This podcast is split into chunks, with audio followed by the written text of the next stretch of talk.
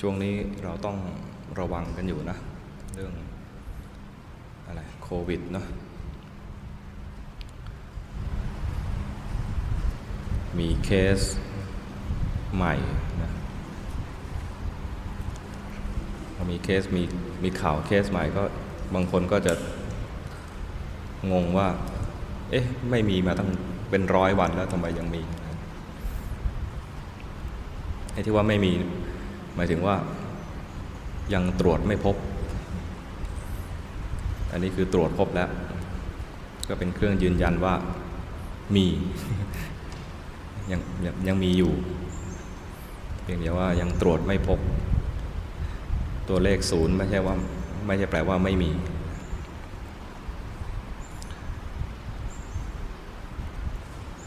ก็ต้องยังต้องระวังกันอยู่ อย่าประมาท ล้างมือใส่หน้ากาก เว้นระยะห่างต้องยังต้องทำกันอยู่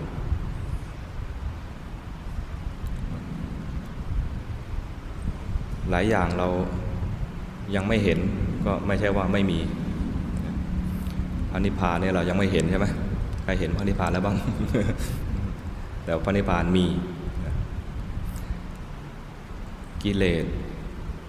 กิเลสก็บางทีก็เห็นบ้างไม่เห็นบ้าง ก็เหมือนคล้ายๆโควิดเนี่ยตรวจพบบ้างไม่พบบ้าง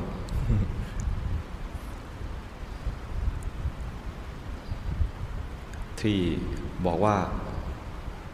ไม่พบกิเลสไม่ใช่ว่าจะไม่มี เครื่องตรวจของเราดีหรือยังใช่ไหมสติของเราดีหรือยังบางทีก็ เครื่องตรวจไม่ดีเนี่ย มันก็มอง มองเห็นกิเลสแต่ไม่รู้ว่าเป็นกิเลส เคยเป็นอย่างนี้ไหมฟุ้งซ่านอยู่ นึกว่ากำลังบรรยายธรรมไงเนี่ยตมาเป็นนี่พูดประสบการณ์ตัวเองนะ นึกนั่งนั่งกรรมฐานอยู่เนี่ยนะ นึกบรรยายธรรม มีสภาวะอะไรเกิดขึ้นมาก็อ่าบรรยาย อย่างนี้คืออย่างนี้จิตมันเคลื่อนคือเป็นอย่างนี้ จิตทำงานอย่างนี้อย่างนี้คุยอยู่คนเดียว เสียงตัวเองเนี่ยดังอยู่ในใจ สภาวะจริง ๆ คือฟุ้งซ่านแต่เครื่องตรวจบอกว่ากำลังบรรยายธรรมนี่เครื่องตรวจใช้ไม่ได้กำลัง มีราคะ เครื่องตรวจเห็นแล้ว แต่บอกว่าเป็นเมตตา อย่างเงี้ยอย่างนี้ใช้ไม่ได้ เครื่องตรวจใช้ไม่ได้ ต้องพัฒนาเครื่องตรวจต่อ เครื่องตรวจคือสตินั่นเองยังไม่รู้จักสภาวะ ก็ต้องฝึกฝึกดูสภาวะบางที เพ่งไปแล้ว เพ่งเขม็งเลย เครื่องตรวจตรวจเจอแล้วสภาวะนี้ แต่รายงานผลว่าตั้งมั่นแล้ว จริงๆมันไปมันจะเรียกว่าตั้งมั่นก็คือมันตั้งอยู่ในอารมณ์ มันไม่ได้ตั้งมั่นอยู่กับจิต อันนี้ก็ต้องเป็น เป็นบทเรียนสำหรับเราที่จะไปพัฒนาดู สภาวะบางทีมันไม่ เรารายงานกับตัวเองเนี่ยมันไม่ไม่ตรงความจริง ก็ต้องพัฒนาขึ้นไป บางทีพัฒนาด้วยการให้ครูบาอาจารย์แนะนำเราคิดว่าอันเนี้ยคือกำลังทำสมาธิที่ดี ท่านก็บอกว่าเพ่งแล้ว ถ้าเป็นอาตมาไปนะ ท่านจะพูดเพราะๆด้วยนะ เพ่งแล้วครับอาตมาเป็น เป็นพวกที่อะไรอะเปราะบาง ใครพูดโหดๆนะ เราจะฝ่อเลย ครูบาอาจารย์ก็จะรู้ว่าเราเป็นพวกนี้ เป็นพวกเปราะบาง แล้วก็พูดอาตมา พูดกับอาตมาเพราะๆด้วยนะ ท่านอาจารย์ ท่านอาจารย์เพ่งแล้วครับ พูดเบาๆแค่นี้เราก็สะดุ้งเลย ถ้าพูดแรงๆนะเราคงสลายไปตรงนั้นเลยนี่โชคดีที่บวชก่อนจริงๆไม่มีโชคนะเป็นบุญเป็นบุญที่บวชก่อน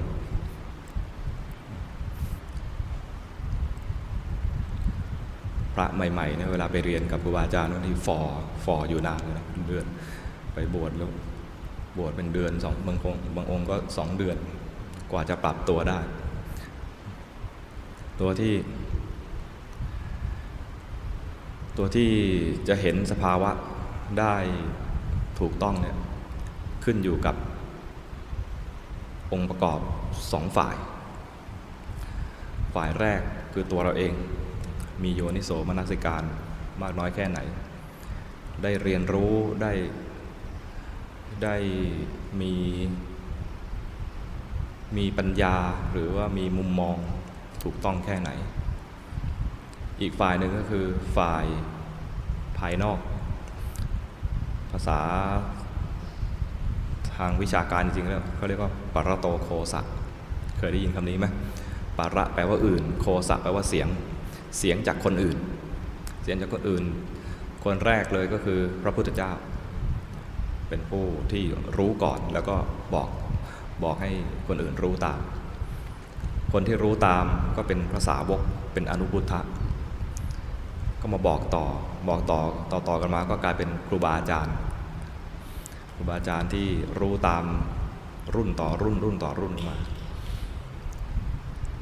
ท่านเหล่านี้เป็นปารโตโคสะคือเป็นเสียงจากบุคคลอื่นที่จะมาสอนเราแนะนำเรา เรา ส่วนใหญ่แล้วเนี่ยเป็นพวกที่ไม่ใช่ตรัสรู้เอง ไม่ใช่สัมมาสัมพุทธะแล้วก็ไม่ใช่ประเภทปัจเจกพุทธะตรัสรู้เองตรัสรู้เองมันจะมีสองประเภท ปัจเจกพุทธะตรัสรู้เองแต่ไม่สอนคนอื่นต่อ สัมมาสัมพุทธะคือตรัสรู้เองแล้วก็บอกคนอื่น กลายเป็นมีพุทธบริษัทมีศาสนาเกิดขึ้นมา พวกเราเนี่ยเป็นส่วนใหญ่แล้วน่าจะเป็นพวกอนุพุทธะคือต้องอาศัยครูบาอาจารย์อาศัยพระพุทธเจ้า เป็นผู้บอกก่อน เพราะเราไม่ใช่ผู้รู้เองนั้นบางอย่างไม่ใช่บางอย่างหลายอย่างสภาวะหลายอย่าง เราอาจจะยังไม่รู้จัก เกิดขึ้นมาแล้ว ไม่รู้จัก ก็ต้องค่อยๆเรียนรู้ไป ถ้าเรียนรู้ด้วยตัวเองอาจจะใช้เวลามากหน่อย ถ้าเรียนรู้กับครูบาอาจารย์ที่ท่านเห็นแล้วก็ช่วยชี้แนะก็จะเร็วขึ้น แต่ทั้งหมดนี้แม้จะมีครูบาอาจารย์ที่ดี แต่เราไม่เห็นเอง ก็ยังไม่สามารถที่จะบรรลุมรรคผลได้ ตัวสำคัญคือตัวที่เป็นปัจจัยภายในเรียกว่าโยนิโสมนสิกา ต้องเห็น แปลง แปลงจากจิตเดิมๆ ที่คุ้นเคยในการที่จะส่งออก แปลค่าเป็นสัตว์เป็นบุคคลต่างๆ กลายเป็นสภาวะให้ขึ้นมาให้ได้บางทีเราได้ยินข่าว ฝ่ายนั้นฝ่ายนี้พูดไปพูดมาอะไรเงี้ยเราก็เกิด หงุดหงิดขึ้นมา ก็แทนที่จะไปดูไอ้ฝ่ายนั้นฝ่ายนี้จะพูดอะไรก็ย้อนมาดูสภาวะสภาวะจะเป็นตัวแสดงความจริง ไอ้ฝ่ายนั้นจะเป็นฝ่ายพูดผิดหรือพูดถูกจะไม่แน่ สามีหย่าภรรยา แล้วก็ไปโพสต์แฉภรรยา ใครผิดใครถูกยังไม่แน่นะ แต่เราก็เข้าไปเม้นต์แล้วเข้าไปคอมเมนต์ไม่คอมเมนต์โดยตรงก็มาคุยกันเองอะไรเงี้ยยังไม่รู้เลยว่าใครผิดใครถูก ทีก็เราก็เม้นด่าเข้าไป ผสมลงเข้าไป สุดท้ายบางทีก็ไปดีกันเราก็ด่าฟรี มันไม่ฟรีนะด่าด่านั่นคือวจีกรรมเราออกไปแล้ว ใช้เครื่องมือสื่อสารเนี่ยต้องระวังตรงนี้ ด่าออกสื่อเนี่ยนะ คนเห็นเป็นล้าน อานิสงส์จะเรียกว่าอานิสงส์ได้ไหมวิบากมันก็รุนแรงมากขึ้น แต่สมมติเราซุบซิบกับซุบซิบกับเพื่อนสองคนเงี้ยนะซุบซิบซุบซิบก็ได้ยินแค่สองคน ผลเสียหรือผลร้ายของคำพูดของเราถ้าเป็นคำพูดไม่ดี มันก็ จำกัดวงอยู่ในแค่สองคน ด่าออกสื่อคนเห็นเป็นล้านก็ พอเราด่าไปนะ คนเห็นคอมเมนต์ของเราก็โกรธต่อไปเนี่ย อาจจะโกรธคนที่เราด่า หรืออาจจะโกรธเราที่ด่า ก็คือจากคนปกติไม่มีความโกรธอ่านคอมเมนต์เราก็เกิดความโกรธเนี่ยเราก็ไปสร้างให้มีกระแสแห่งกิเลสเกิดขึ้นในหมู่คนหมู่มาก เป็นเหตุให้ เกิดกิเลสพุ่งพล่านไปทั่วประเทศเงี้ยอย่างเงี้ยดีหรือไม่ดี การใช้สื่อต้องระวัง ตอนนี้เราเป็นเจ้าของสื่อกันนะ เรามีเครื่องมือสื่อสารเราเป็นเจ้าของสื่อกันอยู่ เมื่อก่อนเนี่ยเราไม่ได้เป็นเจ้าของสื่อ เราเป็นผู้เสพ มีทีวี มีวิทยุเราไม่ได้เป็นฝ่ายกระจายเราเป็นฝ่ายรับ คนที่เป็น เจ้าของรายการเจ้าของสื่อเนี่ยก็ต้องระวัง ในการที่จะตรวจสอบข่าวว่าจริงไม่จริงยังไงนะตอนเนี้ยเราเป็นเจ้าของสื่อ ทุกคนตอนนี้เป็นเป็นเจ้าของสื่อ ต้องมีหน้าที่ตรวจสอบก่อน ไม่ใช่เห็นอะไรชอบชอบใจโพสเห็นอะไรไม่ชอบใจโพสอย่างนี้นะโดยที่ไม่ได้ตรวจสอบก่อนนะ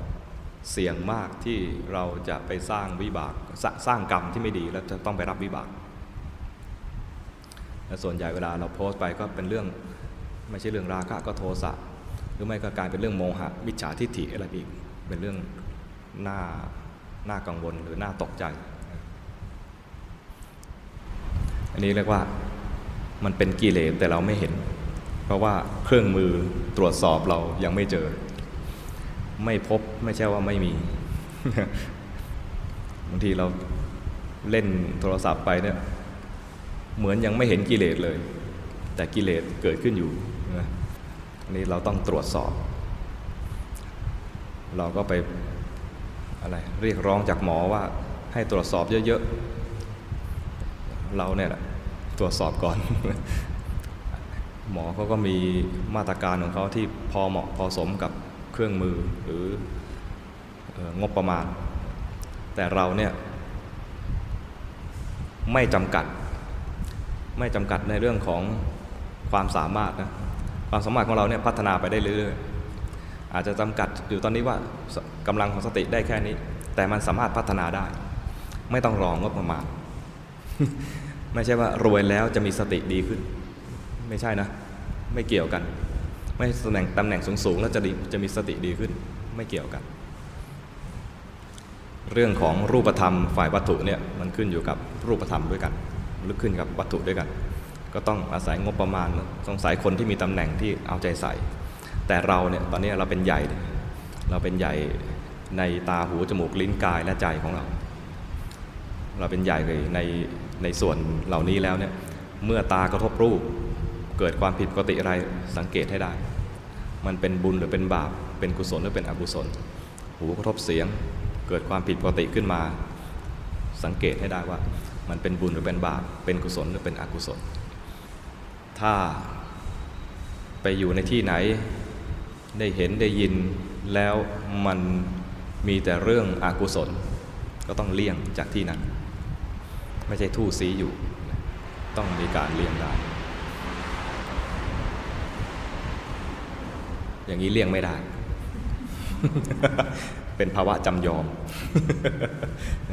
เรามาใช้สถานที่เขาแล้วสถานที่เขามีปกติต้องมีการจุดประทัด อย่างเงี้ยนะนี่ภาวะจำยอม เราก็ได้ยินไปลำคาญรือว่าลำคาญ ชอบใจรือว่าชอบใจมีบางคนชอบใจนะ แสดงว่าบางคนอนุโมทนา แสดงว่าเขาต้องได้รับสิ่งที่เขาหวังเอาไว้ จึงมาแก้บนโอ้อนุโมทนาเขานะมีใครคิดอย่างนี้บ้างไหมไม่มีเลย มึงจุดทำไมวะพระกำลังเทศอยู่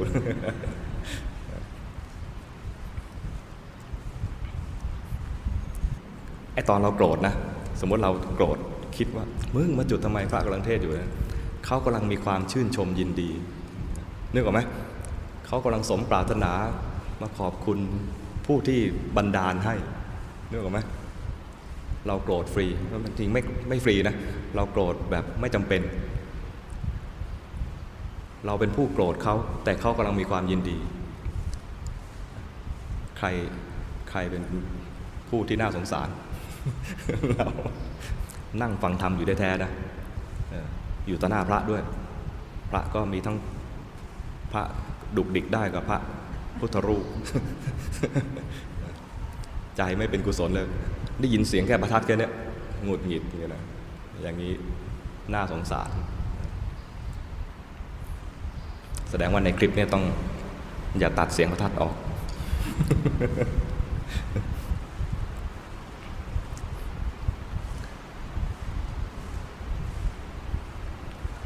บางที ถ้าในเรื่องในแง่โลกโลกทั่วๆไป สิ่งที่ไม่เห็น แล้วก็คิดว่าไม่มีนะสำหรับคนบางคนก็ เช่นเรื่องของคุณของพ่อแม่ ไม่น่าเชื่อว่าสังคมไทย จะมีปัญหานี้ขึ้นมาแล้ว งงมากเลยนะอาตมางงนะลูกแข็งกระด้างกับพ่อแม่อย่างเงี้ยนะมาทันเห็นในช่วงชีวิตของเราได้นี่ยนะแบบ ไม่รู้จะน่าภูมิใจหรือเปล่า เห็นความเปลี่ยนแปลงของของโครงสร้างสังคม เด็กมองไม่ออกว่าพ่อแม่มีบุญคุณยังไง อันนี้ แต่จริงๆก็ไม่ใช่ว่า จะเป็นความผิดของเด็กฝ่ายเดียว ก็เป็นความผิดของพ่อแม่ด้วย เป็นความผิดของคนอื่น ๆ ที่ไม่ใช่พ่อแม่อีกนะ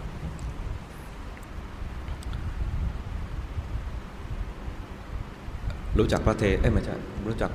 พระเจ้าอาชาติศัตรูไหมสมัยก่อนก็คนก็น่าจะมีคุณธรรมนะ แต่พระเจ้าอาชาติศัตรูก็ถูก ถูกพระเทวทัต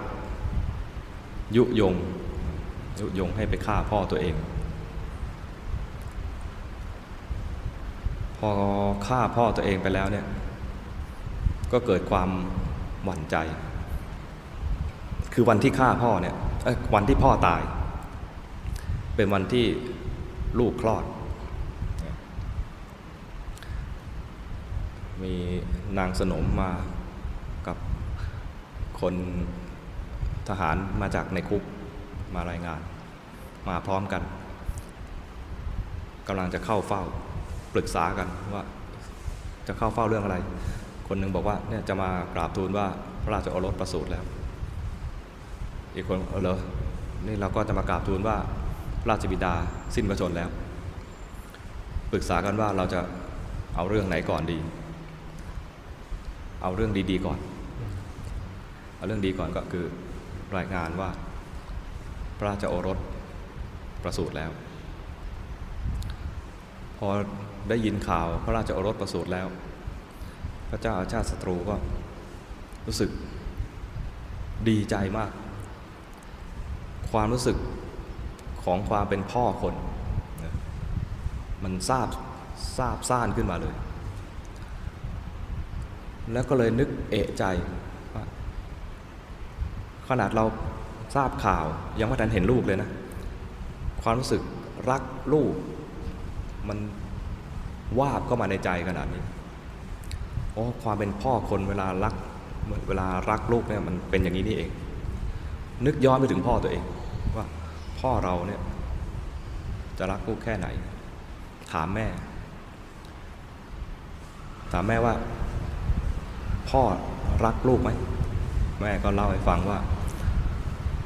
รักมาก แม่เนี่ยนะ ตอนท้องเนี่ย ถูกโหนทำนายว่าลูกในท้องเนี่ยจะฆ่าพ่อ เพราะว่าแม่แพ้ท้องและอยากกินเลือดพ่อ แล้วพ่อก็เอามีดจิ้ม จิ้มที่น่อง เอาเลือดให้แม่กิน พ่อยอมเจ็บยอมเสียเลือด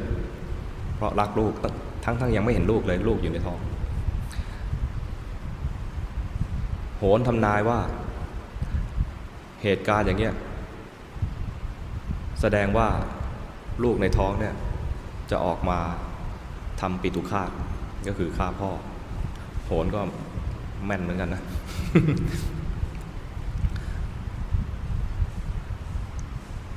พอแม่ได้ทราบข่าวว่าลูกจะลูกจะออกมาแล้วจะฆ่าพ่อนะแม่ก็แอบไป แอบไปกระโดดอะไรกระโดดจากเก้าอี้ไปข้างล่าง เพื่อที่จะให้ลูกแทงพอพ่อรู้พ่อห้ามบอกว่าลูกยังไม่มีความผิดอะไรอยู่ในท้อง ยังไม่สมควรไปทำโทษ ไม่สมควรไปประหารลูก อันนี้มันเหมือนเป็นการประหารลูก สั่งให้คนเฝ้าแม่ว่าอย่าทำร้ายลูกในในท้องอีก ความรัก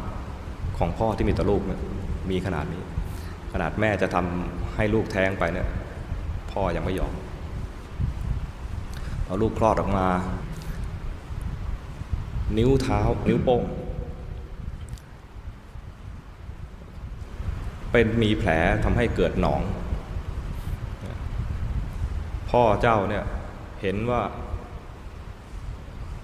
ลูกมีแผลมีมีหนองที่ที่นิ้ว เห็นแล้วเนี่ยนะ พ่อเจ้าเนี่ยใช้ปากเนี่ยอมนิ้วอมนิ้ว ดูดหนอง แล้วก็ขายทิ้งไม่รังเกียจเลย ไม่รังเกียจว่ามันเป็นเป็นนิ้วเท้าซึ่งต่ำแล้วก็เป็นหนองจากนิ้วเท้าด้วย ไม่ใช่ไม่ใช่อมนิ้วเท้าอย่างเดียวนะอมแล้วก็ดูดหนองจากนิ้วเท้าออกไป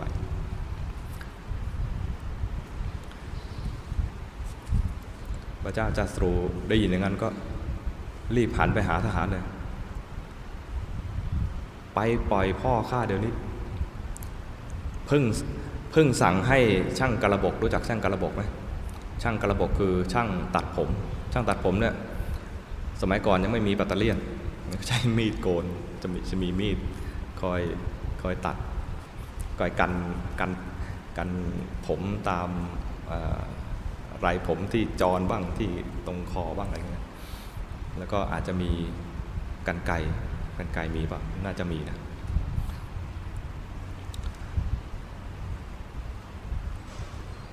สั่งให้ช่างกระบอกเนี่ยเอามีดเนี่ยไปผ่าเท้า ไปกรีดเท้า เอาเกลือโรย แล้วให้ไปย่างบนไม้ตะเคียนที่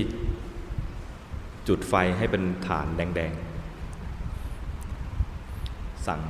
สั่งให้ช่างช่างกระบอกเนี่ยไป ช่างกระบอกไปเนี่ยนะ สภาพของพระเจ้าพิมพิสารตอนนั้นเนี่ยคือถูกขังคุกหลายวันแล้ว นานแล้ว เป็นเดือนเดือนแล้ว ไม่ได้รับการดูแล หนวดเคราก็เฟิร์มผมก็ลุงหลัง เห็นช่างกระบอกมาก็นึกดีใจ อ้อ ลูกเราคงจะ สำนึกแล้ว คงจะส่งช่างตัดผมมาตตัดหนวดตัดผมให้เราดีใจ ถามช่างกระบอกว่า เป็นไงลูกเราสั่งให้มาตัดผมโกนหนวดให้เราเหรอ ดีดีดีมามามาช่างกระบอกกราบแทบเท้า แล้วบอกว่าไม่ใช่เช่นนั้นพระเจ้าค่ะพระเจ้าชาติสรูสั่งให้มาทำอย่างนี้คือกรีดเท้า เอาเกลือทาแล้วก็ย่าง บนฐานที่ทำด้วยไม้ตะเคียนเมื่อกี้อาตมาบอกไม้ตะเคียนป่ะไม้ตะเคียนทำไมต้องไม้ตะเคียนก็ไม่แน่ใจนะ คงจะไฟแรงบ้างนะ น่าจะไฟแรง น่าจะให้ให้ไฟที่แรง พระเจ้าพิพสารก็ เอา้า ถ้าลูกเราสั่งก็ทำไป พอ พ อพระเจ้าชาติศัตรู ทราบว่าพ่อรักลูกเหมือนกับเราเราที่รักลูก สั่งทหารเลย ไปห้ามช่างกระบอกเดี๋ยวนี้เลยนะ อย่าให้มันทำอะไรพ่อฉันเด็ดขาดไอ้ทหารในคนบอก สิ้นประชนแล้วพระเจ้าค่ะ ไม่ทันแล้ว โอ้ยคราวนี้เศร้าเสียใจร้องไห้สำนึกได้ ไอตอนสำนึกได้เนี่ยชาไปแล้วชาไปแล้ว ข้อมูล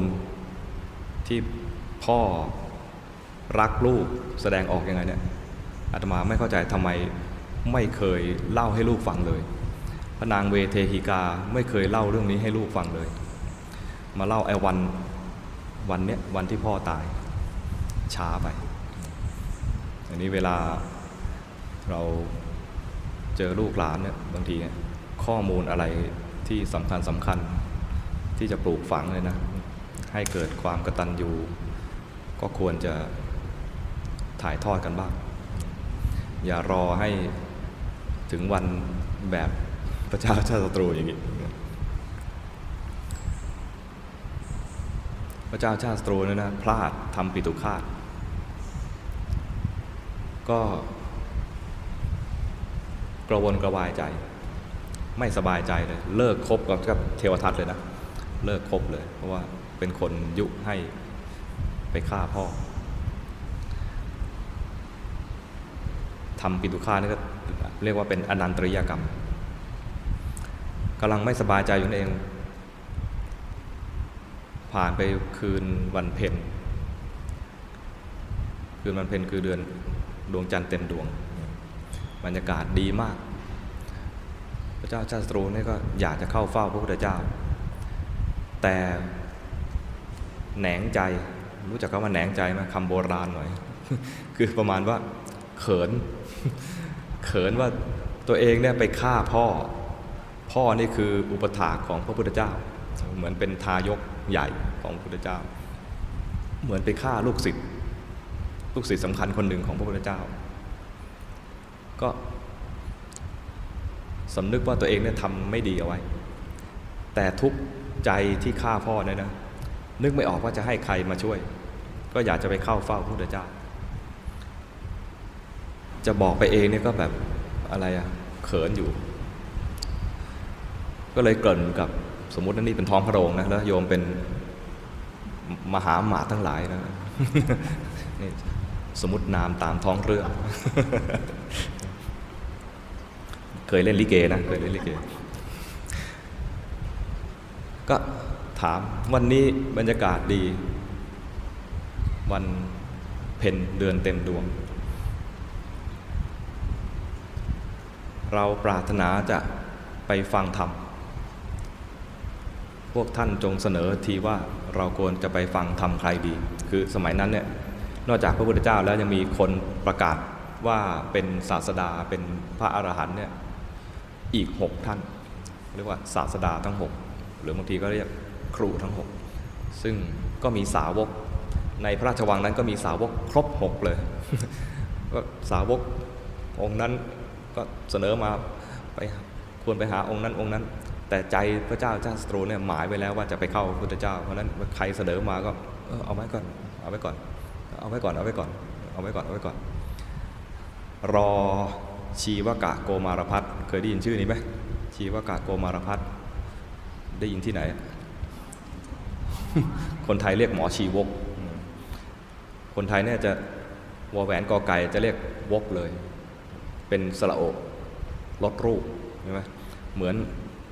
คำว่าพระมหากัสปะเนี่ยนะคนสมัยก่อนเราจะเรียกพระมหากัสศพมาฟังแล้วตกใจ กัดศพน่าน่าตกใจไหม มันพ้องเสียงไปอีกเรื่องเลยนะความหมายเปลี่ยนอาตมาก็น่านึกในใจควรจะเรียกให้เป็นแบบบาลีหน่อย อย่างหมอชีวกะเนี่ยให้มันเป็นบาลีหน่อย ไม่เป็นหมอชีวก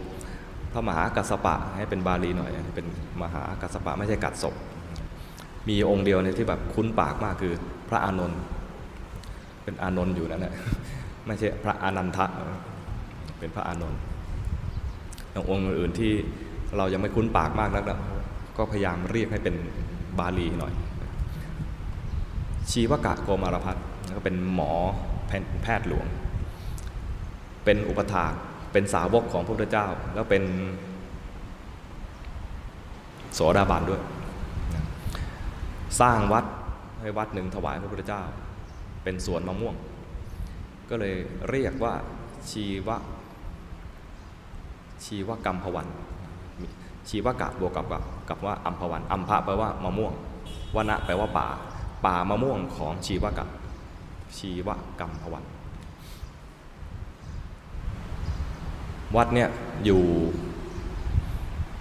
อยู่ใกล้ๆกับเขาคิจกูดในกรุงน่าจะคลึกใครเคยไปบ้างมีไหมเคยเหรอ เคยไปแวะตรงนี้ไหมชีวกรรมพวันไม่เคยเหรอ แวะคุกพระเจ้าพิมพิสารไหมแวะไหมไม่แวะเหรอไม่ชอบเข้าคุกใช่ไหมอยู่ใกล้ ๆ กัน คุกพระเจ้าพิมพิสารนะถัดไปก็เป็นชีวกรรมพวัน แล้วถ้ามองสูงไปหน่อยก็จะเป็นเขาคิชกูด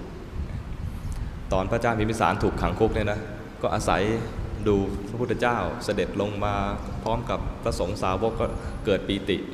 เอาปีตินั้นหล่อเลี้ยงทำให้ยังมีพระชนชีพอยู่ แล้วก็เดินจงกรมพระเจ้าอาชาติศัตรูเห็นว่าขังพ่อตั้งนานแล้วไม่ทำไมไม่ตายสักที พอมารายงานว่าพระเจ้าพิพิสารเนี่ยเดินจงกรมก็เลยสั่งให้ไปไปกรีดเท้าเพื่อให้ไม่เดินทำไมเล่าย้อนไปย้อนมาเขาเรียกภาษาภาพยนตร์เรียก flashback ย้อนอดีตนิดหนึ่ง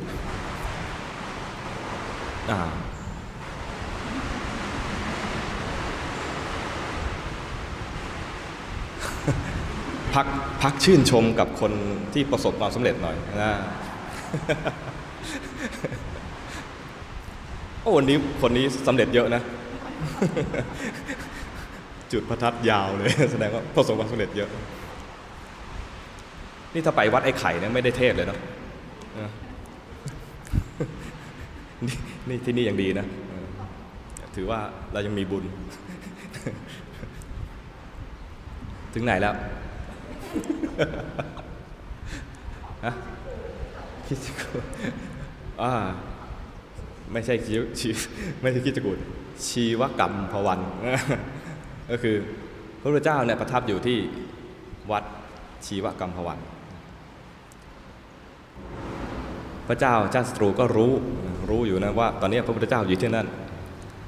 ก็เลยถามหมอชีวกรรมชีวชีวกะโกมารพัฒว่า ไงท่านสมมุติว่านี่เป็นหมอชีวกะนะ ไงชีวกะ ไม่เสนอความคิดบ้างเหรอชี้ไปเงี้ยอ๋อจริงๆชีชีวกะเนี่ยก็รู้อยู่แล้วว่า องค์ที่ดีที่สุดก็คือพระพุทธเจ้า ที่ที่จะไปฟังธรรมนะ แต่รอให้คนอื่นเขาเสนอเสนอไปก่อนเขาเรียกว่าอะไรไม่ไม่อยากเสนอหน้า แต่พอเห็นว่าลูกศิษย์ทั้งหกของหกหกศาสดาเนี่ยเสนอไปแล้วในหลวงไม่เอาก็ก็เลยเอาละตอนนี้เป็นโอกาสของเราที่จะเสนอ ก็เสนอไปกระหม่อมชั้นก็ไม่เห็นใครอื่นที่จะเหมาะสมเท่าก็คือควรจะไปเข้าเฝ้า ระพุทธเจ้า บัดนี้พระพุทธเจ้าพำนักจำจำอยู่ที่วัดที่กระหม่อมชั้นสร้างถวาย ขอทูลเชิญเสด็จไปเข้าเฝ้าพระพุทธเจ้าที่นั่นเป็นการเหมาะสมที่สุด พระเจ้าสัตรูก็ตอบตกลงเลย เพราะว่าหมายเอาไว้แล้วว่าจะไป ก็จัดเตรียมไม่ได้ไปคนเดียวก็ไปก็เป็นขบวนใหญ่ตามประษา ระราชา พอไปถึงเข้ามาในเขตวัด เงียบมาก คือทราบข่าวว่าพระที่อยู่ด้วยกับพระพุทธเจ้าเนี่ยมีเป็นพันพันรูปพันพันรูป แต่เข้าไปนี่เงียบเงียบสนิทเลยวังเวงเลย พระเจ้าชาติรูก็หวั่นใจว่ามันไม่สมกับข่าวที่เราได้มา ว่าคนเป็นพันแต่ทำไมเหมือนไม่มีคน ก็หันไปหาชีวกะโกมารพัฒว่า โกมารพัฒเธอไม่ได้ลวงเราหรือ เธอไม่ได้ลวงเราหรือประมาณว่า คน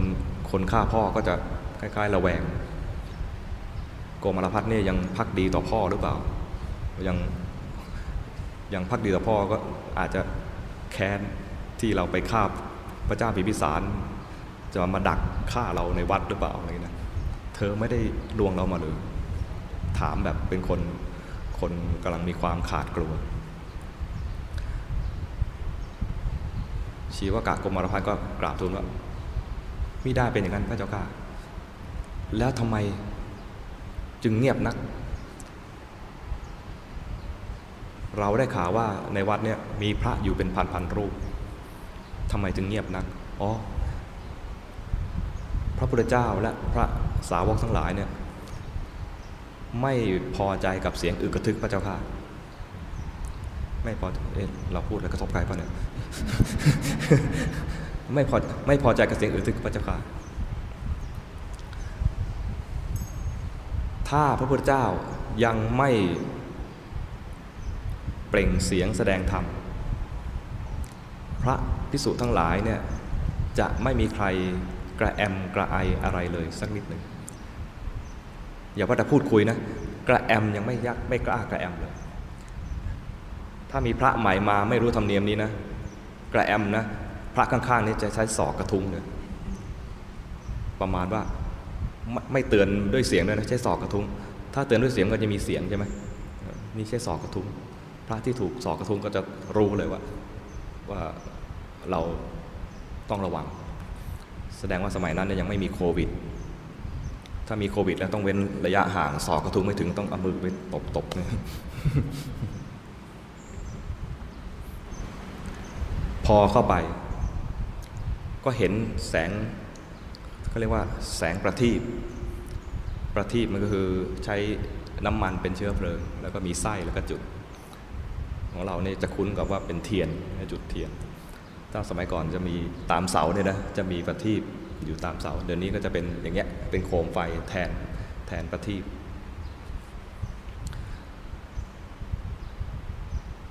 สมัยนั้นก็จุดประทีปพอเห็นประทีปแสงสว่างขึ้นมาแล้วก็โล่งใจ เพราะว่าแสงประทีปนั้นเผยให้เห็นว่ามีคนมีพระอยู่เต็มไปหมดเลย เป็นพันๆแล้ว โรง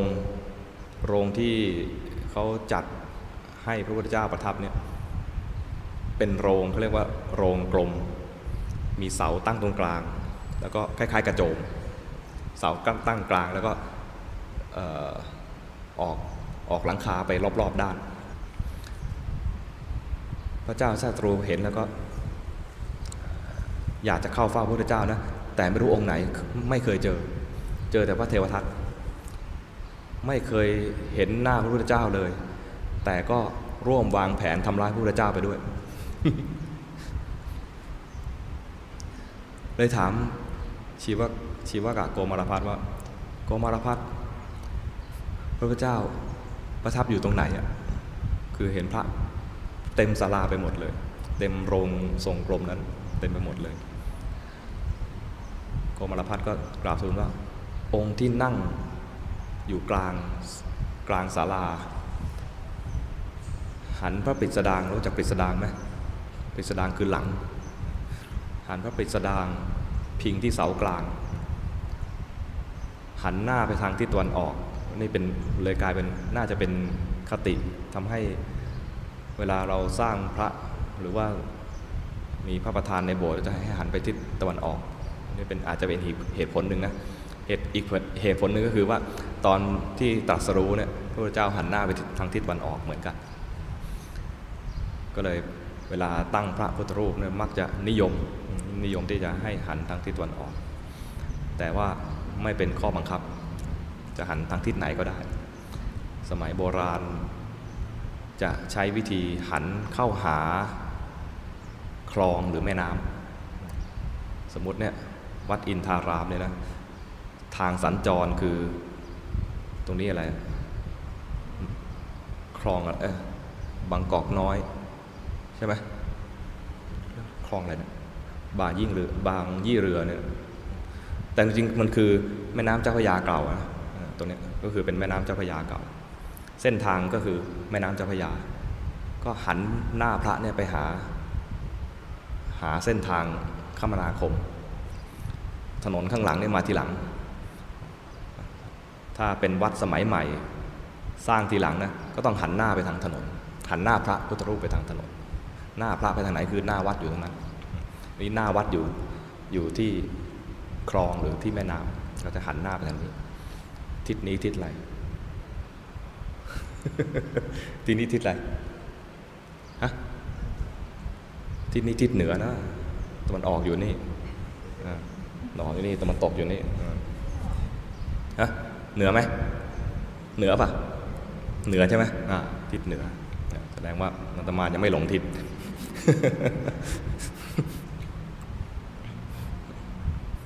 มันใหม่ประมาณคนฟุ้งซ่านนะพูดไปพูดมาเนี่ย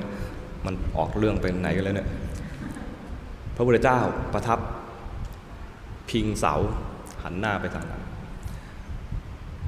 พอทราบว่าพระพุทธเจ้าอยู่ที่ไหนองค์ไหนเป็นองค์ไหนแล้วเนี่ยนะก็เลย ลงจากหลังช้างมาก็เดินเข้าไป กราบแทบเท้า แทบพระบาทพระพุทธเจ้า แล้วก็ เหมือนจะเหมือนกับว่าจะไปสารภาพผิด แล้วก็ขอเข้ามาพระพุทธเจ้า พระพุทธเจ้าก็แสดงธรรมคำถามที่พระเจ้าศัตรูถามกับพระพุทธเจ้าเนี่ยคือ เรื่องของสามัญญผล สามัญญผลคือผลที่ได้ตามธรรมดาสามัญที่คนประพฤติปฏิบัติธรรมควรจะได้ พระเจ้าก็ลำดับไปเรื่อยๆนะตั้งแต่บวชมาเนี่ยจะเป็นคนวันณะไหนก็ตามบวชมาแล้วเนี่ยก็จะมากลายเป็นนักบวชพ้นจากความนับถือหรือว่าที่ถือถือกันเดิม ยึดถือกันเดิมว่า เป็นพวกวันณะพราหมณ์วันณะแพทย์วันณะสูตรวันณะสูตรมาบวชแล้ว คนก็ต้องกราบไหว้อย่างเงี้ยเป็นสามัญผลแบบธรรมดาธรรมดา แล้วถ้าบวชมาแล้วมีศีลมีสมาธิมีปัญญาบรรลุมรรคผลนะก็ได้รับการพ้นทุกข์เป็นลำดับลำดับไป เป็นเนื้อนาบุญที่ดีขึ้นดีขึ้นเป็นลำดับไป เป็นสามัญผล ไล่ไปเรื่อยจนถึงพระอรหันต์เลย ไล่ตั้งแต่คนธรรมดาจาก กษัตริย์ออกบวชจากพราหมณ์ออกบวชจากพ่อค้าออกบวชพวกสูตรออกบวชออกบวชมาแล้วเนี่ยเสมอกันทุกวันนะแล้วก็ลำดับลำดับในการรักษาศีลเจริญภาวนาไปเรื่อยๆ ฟังธรรมเสร็จแล้วพระเจ้าเจ้าสรูเกิดศรัทธามากขอนับถือพระพุทธเจ้าพระธรรมและพระสงฆ์เป็นที่พึ่งที่ระลึก ประกาศตนเป็นอุบาสกแล้วก็กราบลากลับไป พอพระเจ้าชาติตรูออกจากศาลาออกจากวัดไปแล้ว พระเจ้าก็ตรัสกับพระพิสุทั้งหลายว่า ถ้าพระเจ้าชาติตรูไม่ได้ปรงพระชนพระบิดาคือไม่ได้ทำปิตุฆาต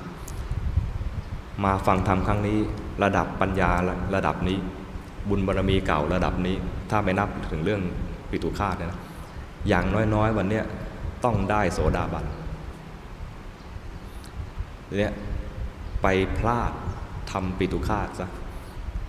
ก็เลยตัดมรรคผลออกไป ตัดโอกาสที่จะได้มรรคผลออกไป เป็นเรื่องที่น่าเสียดาย เพราะว่าไปคบเพื่อนไม่ดี คือคบพระเทวทัต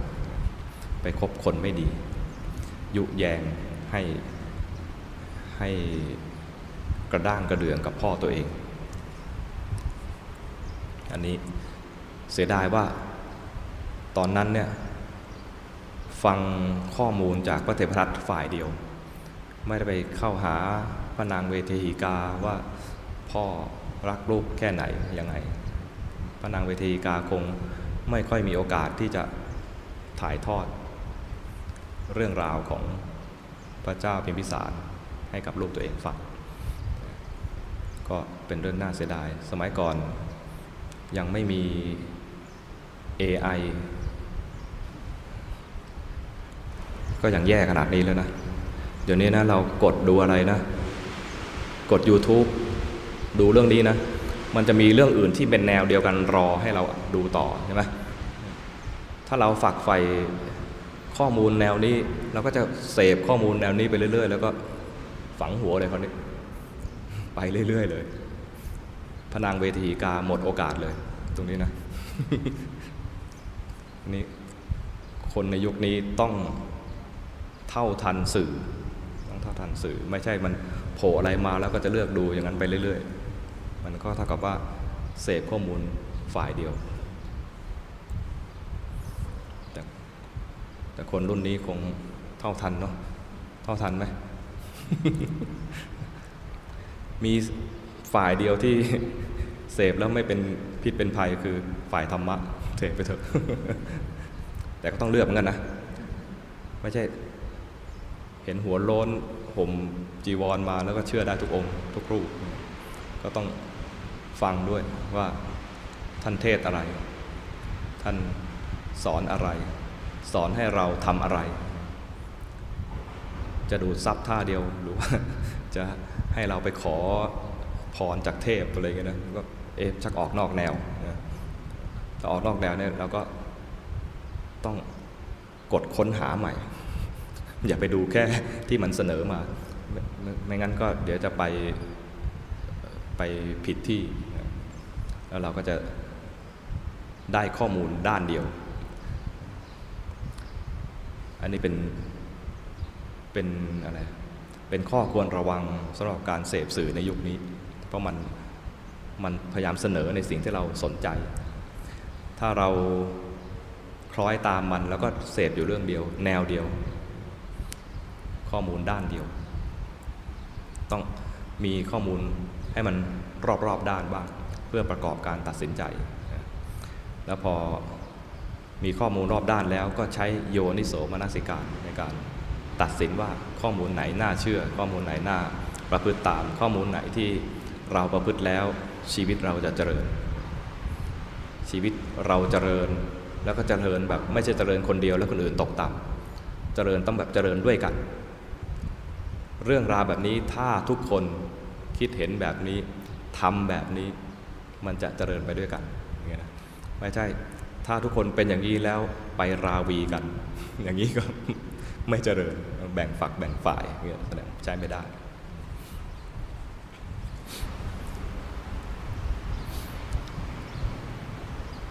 เรื่องหนึ่งที่ครูบาอาจารย์ฝากเอาไว้ เมื่อเช้าได้ทันดูท่านพอดี ท่านฝากเอาไว้ว่า สิ่งหนึ่งที่สำคัญก็คือ เป้าหมาย เป้าหมายในชีวิต เอาง่าย ๆเลย ท่านท่านยกตัวอย่างว่า เข้าวัดมาเนี่ยต้องการอะไร เข้าวัดมาต้องการเลข มันก็จะเข้ามาหาเลข พระขยับอะไรก็จะตีเป็นเลข แล้วพวกนี้จะเก่งตีตีเลขโดยที่เราคาดไม่ถึง มีคนหนึ่ง มีพระรูปหนึ่งเล่ามาว่า มีเด็กคนหนึ่งเข้ามา บอกว่าแม่ใช้ให้มาทำอะไรไม่รู้จำไม่ได้แล้วจำนิมนต์พระไปหรือไงนะพระบอกไปไม่ได้ เจ็บก้น เด็กก็บอกอ๋อครับขอบคุณครับก็กลับไปเล่าให้แม่ฟัง แม่ถามพระท่านว่าไง พระบอกเจ็บก้นอ๋อท่านให้หวยละเจ็ดเก้านี่ตั้งใจมาหาเลข พระเจ็บก้นมาหาว่าให้หวย มาหาลาบ หรือมาปรึกษา อยากให้ดูดวงอย่างเงี้ย รือมาหาวัตถุมงคล เวลาเข้ามามก็จะมองหาในสิ่งที่ตัวเองต้องการ พระจะแสดงทำอะไรก็คล้ายๆกับว่า ฟังพอเป็นพิธีรอเมื่อไหร่ท่านจะแจกของไมไม่ได้ไม่ได้ตั้งใจจะมาเก็บว่าท่านจะสอนอะไร ท่านจะแสดงธรรมเพื่อเอาเพื่อให้เราเอานำไปใช้ในชีวิตประจำวันยังไง รอใจจดใจจ่อว่าเมื่อไหร่ท่านจะควักย่าม อย่างนี้นะ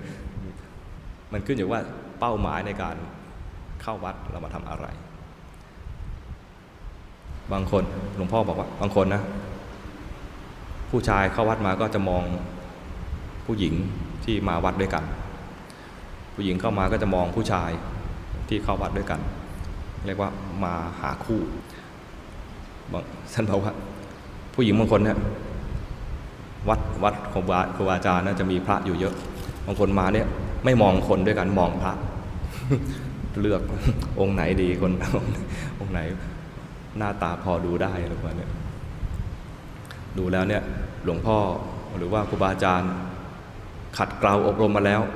น่าจะเป็นสามีที่ดีของเราได้ อย่าไว้ใจเด็ดขาดพ้นสายตาครูบาอาจารย์แล้ว เป็นอื่นไปหมด ระวังให้ดี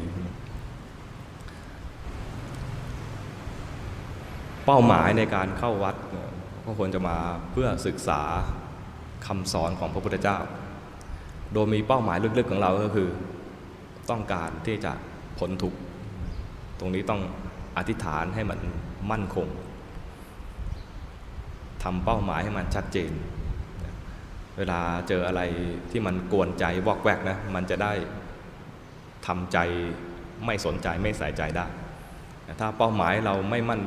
ไม่มั่นคงไม่ชัดเจน เวลามีอะไรมายั่วยวนนะก็จะเป็นแบบอาตมาเหมือนพระฟุ้งซ่านเข้าซอย นึกถึงเรื่องอะไรได้ก็สำหรับคนที่ไม่มีสมาธิเหมือนเหมือนคนไม่มีสมาธิเล่าเรื่องนะจะเล่าเรื่องนี้จะคุยถึงเรื่องนี้ นึกถึงเรื่องนี้แล้วมีแวบถึงอีกเรื่องหนึ่งก็จะไปแตกอีกเรื่องหนึ่ง เรียกว่าเข้าซอยลึกไปเลย บางทีหาทางออกไม่เจอ เหมือนกันคนที่เป้าหมายในชีวิตไม่ชัดเจน หรือชัดเจนแต่ว่านอกลู่นอกทาง เวลาเข้าวัดมาก็เลยไปแสวงหาในสิ่งที่ตัวเองต้องการที่แบบนอกลู่นอกลู่นอกทาง หรือเคยตั้งใจไว้ถูกต้องตรง คือตั้งใจจะไป ให้ถึงมรรคผลนิพพานเพื่อพ้นทุกข์เนี่ยแต่มันไม่ย้ำกับตัวเองไม่ชัดเจน พอเจออะไรยั่วยั่วยั่วราคะก็หลงไปตามราคะยั่วโทสะก็หลงไปตามโทสะเป้าหมายไม่ชัดเจนทำให้การดำเนินชีวิตไข้เขวเรียกว่าจิตใจไข้เขวไปตามสิ่งที่กระทบ กระทบทางตากระทบทางหูกระทบทางจมูกทางลิ้นทางกาย หรือแม้แต่กระทบทางใจ การตั้งเป้าหมายไว้ในใจให้ชัดเจนเนี่ยเป็นเรื่องที่ควรควรทำนี่เป็นเรื่องที่ครูอาจารย์ฝากเอาไว้ที่อาตมาฝากไว้ตอนต้นคือ ดูสภาวะให้ชัด อย่าให้มันหลอก อย่าให้มันลวงเราว่าอันนี้เป็นกุศล ทั้งท่านที่มันเป็นอกุศล เหมือน โควิดไม่เจอไม่ใช่ว่าไม่มี บางทีเรามีนะ บางทีโยมมามาคุยเขาก็คุยด้วยท่าทางท่าทางที่คิดเครียดนะ แล้วก็ติดโทสะหน่อยๆติดโทสะหน่อยๆแต่คำพูดก็คือว่า ฉันไม่ไม่ฉันเฉยเฉยฉันไม่รู้สึกอะไรเลย ที่ลูกว่าอย่างนี้นะนะ ฉันเฉยเฉยที่สามีอย่างนี้ยนะฉันเฉยเฉยเราก็เอ๊จะจะบอกเขายังไงดีนะว่าไอ้ที่ว่าเฉยเฉยคำว่าเฉยเฉยนะแต่ใจไม่เฉยคำว่าแบบไม่มีอะไรฉันไม่คิดอะไรมันคิดอยู่ ที่ว่าไม่เครียดกำลังเครียดอยู่เนี่ยนะจะบอกเขายังไงดี จะบอกว่าอันเนี้ยกำลังเครียดอยู่นะเขากำลังปฏิเสธว่าเขาไม่เครียดนะคำนี้ใช้ไม่ได้แล้วต้องเลี่ยงไปคำอื่น ก็เลย ใจตอนนี้เป็นบุญหรือเป็นบาป ไม่บาปตอนนี้ไม่บาปเลยคำว่าบุญบาปเนี่ยนะรู้สึกว่าเขาจะปฏิเสธทันทีกับคำว่าบาปอ่าเหรองั้นเดี๋ยวเอาใหม่เอาใหม่ ตอนเนี้ยเป็นกุศลหรืออกุศลคำชักงงๆอะคือต้องเอาคำที่แบบเขายังยังปฏิเสธไม่ถูกอะกุศ กุศลหรืออกุศลเนี่ยยังคิดเอ๊ะมันกุศลหรืออกุศลวะคราวนี้ก็เป็นโอกาสของเราที่จะบอกว่าถ้าเป็นจิตที่เป็นกุศลนะมันจะเบาจะผ่องใส ถ้าเป็นอกุศลนะมันจะหนักมันจะหมองคำว่าหนักกับหมองเนี่ยถ้าบอกแล้วว่าเป็นบาปมันรู้สึกแรงไปใช่ไหมจะบอกว่ามันเลวมันแรงแรงไปเขาพยายามปกป้องตัวเองว่าเขาไม่เลวเขาไม่บาป เขาไม่ใช่เป็นคนที่อะไรอะเป็นคนขี้โกรธไม่ใช่เขาไม่เขาจะปฏิเสธในสิ่งเหล่านี้อาตมาก็ต้องค่อยๆค่อยๆตะล่อมโดยการใช้คำว่า ลองดูซิว่าจิตเป็นกุศลหรือเป็นอกุศล ตอนเนี้ยเศร้าหมองหรือผ่องใส จิตผ่องใสไหมเอางี้ก็แล้วกันตอนเนี้ยผ่องใสหรือเปล่าเขาก็รู้สึกเลยนะว่าเออตอนเนี้ยจริง ๆ แล้วเนี่ยไม่ผ่องใส ถ้าไม่ผ่องใสก็ให้รู้ทันว่านี่คือไม่ผ่องใส เอาแค่นี้ก่อน ไม่ใช่ว่าจะประกาศตัวเองว่าอะไรอะ ฉันไม่โกรธใคร ใครมาว่าอะไร ฉันฉันทำใจได้ ฉันไม่โกรธหรอกอะไรเงี้ย แต่เสียงแข็งเลยนะ อย่างเงี้ย คือไม่เห็นสภาวะ ไม่ตรวจไม่พบ ถ้าเป็นโควิดก็คือตรวจไม่พบ ตรวจไม่พบไม่ใช่ไม่ใช่ว่าไม่มี มีบางอย่างที่ไม่มี แต่คนพยายามบอกว่ามี อย่างนี้มีอยู่เหมือนกันเช่นพระเจ้าที่สร้างโลก ในทางพุทธศาสนาไม่มี แต่บางศาสนาบอกว่ามี ในในศาสนาที่บอกว่ามีเนี่ยบางทีก็ตีกันเอง บอกพระเจ้าของฉันแท้กว่าของเธอไม่แท้หรือ จริงๆ พระเจ้าเนี่ยแท้ แต่คนที่มาบอกเนี่ยไม่แท้ หรือแท้เหมือนกันแต่ของฉันเกรด A ของเธอเกรด B อะไรเงี้ยมันก็มาเกทับกัน เกทับกันแค่นี้ก็ทำให้เกิดสงครามกันได้ของแต่ของพุทธศาสนาเนี่ยไม่สนใจเรื่องนี้ พระเจ้าจะมีจริงไม่มีจริงนะแต่ตอนเนี้ยทุกมีจริง ให้ดูตรงนี้ดีกว่า ส่วนที่พระเจ้าจะมีจริงหรือไม่มีจริงเนี่ยยังไม่เป็นประโยชน์ เห็นทุกที่อยู่เกิดเกิดดับอยู่ตอนนี้เป็นประโยชน์มากกว่า ทุกมีอยู่แต่ไม่เห็น แล้วจะดับทุกได้ยังไงกิเลสมีอยู่แต่ไม่เห็นแล้วจะดับกิเลสได้ยังไงมรรคผลมันมาจากเกิดมันมันจะเกิดตอนที่ว่าเข้าใจในเรื่องของกิเลสว่ามันเกิดดับ ว่ามันไม่ใช่เรา แต่ถ้าไม่เห็นกิเลส แล้วเวลามีกิเลสขึ้นมาก็มองว่าฉันเป็นอย่างนั้นฉันเป็นอย่างนี้ เช่น ถ้ามีราคะก็ฉันชอบเขาแล้ว ฉันรักเขาแล้ว ถ้ามีโทสะฉันโกรธเขาแล้วฉันทำนั่นฉันทำนี่มันมีฉันไปตลอดเลยนะไม่เห็นความเห็นตัวนี้ ก็ไม่พ้นไปจากไอ้ตัวสักกายทิฏฐินี้ไปได้ ก็ต้องเห็นสภาวะที่มันยึดในความเป็นเรา หรือว่ามีปรากฏในความเป็นปรากฏความคิดว่ามีเราอยู่นี่ขึ้นมา ความคิดว่ามีเราเนี่ยไม่ได้มีอยู่ตลอดเวลาคำว่าสักกายทิฏฐิเนี่ยแปลว่าทิฏฐิคือความเห็นว่ามีเราอันนั้นไอ้ความเห็นเนี่ยนะมันก็เกิดเกิดดับดับ มันไม่ได้มีตลอด แล้วไอ้คำว่าเราไม่ใช่ว่ามีอยู่ มันเป็นแค่ทิฏฐิคือความเห็น นั้นถ้าเห็นว่ามันเป็นเพียงแค่คิดไปแล้วเกิดความเห็นว่ามีเรา นี่ใช้ได้แล้ว หรืออย่างน้อยๆก็ความรู้สึกที่เกิดขึ้นก็เหมือนมีเราแล้วพยายามป้องกันความเป็นเราอยู่ มี action หรือมีการกระทำทางกายทางวาจา มันก็เกิดการกระทำทางใจขึ้นมาก่อน เห็นอาการต่างๆของมันเนี่ยแสดงความจริงไป กิเลสที่เกิดขึ้นส่วนใหญ่ก็มาจากการที่คิดว่ามีเรา แล้วพยายาม กิเลสเหล่านั้นก็พยายามปกป้องหรือสนองความต้องการของเรา เราอยากได้ก็เลยมีตัณหา อยากได้มาสนองเราไอเราระดับกามาวจรก็สนอง อยากได้กามาสนองเรา เราระดับ รูปาวจรก็อยากทำฌาน อยากทำฌานเพื่อว่าเราเนี่ยจะเป็นผู้เก่ง ผู้ที่เก่งผู้ที่เลิศมีตำแหน่งสูง อยู่ในภพภูมิที่สูงกว่า เป็นพระพรหมเป็นรูปรูปประพรมขึ้นมาแล้วเนี่ยก็รู้สึกว่าเออรูปประพรมนี่ก็ยังไม่พ้นจากโลกนี้นะ เหมือนยังเหมือนยังเห็นอยู่ เทวดาเห็นเราอยู่ อยากจะพ้นไปจากนี้ไป วิธีพ้นไปก็ที่สำหรับโลกโลกที่จะทำได้ก็คือไปทำอรูปฌานตอนอยากจะพ้นไปเนี่ยก็เรียกเป็นตัณหาเหมือนกัน แต่เป็นตอนตัณหาเรียกว่า วิภาวะตัณหา ตอนอยากได้รูปรสกลิ่นเสียงสัมผัสมาสนองเนี่ยนะเรียกว่ากามตัณหา อยากจะทำฌานที่เป็นขั้นรูปฌานเรียกว่า ภาวะตัณหา พอเห็นว่าภาวะตัณหาก็ยังไม่พ้นอยากจะพ้นตรงนี้ไป พ้นจากภาวะตัณหาก็ไปทำให้มันพ้นจากรูป ก็กลายเป็นวิภาวะตัณหา ไป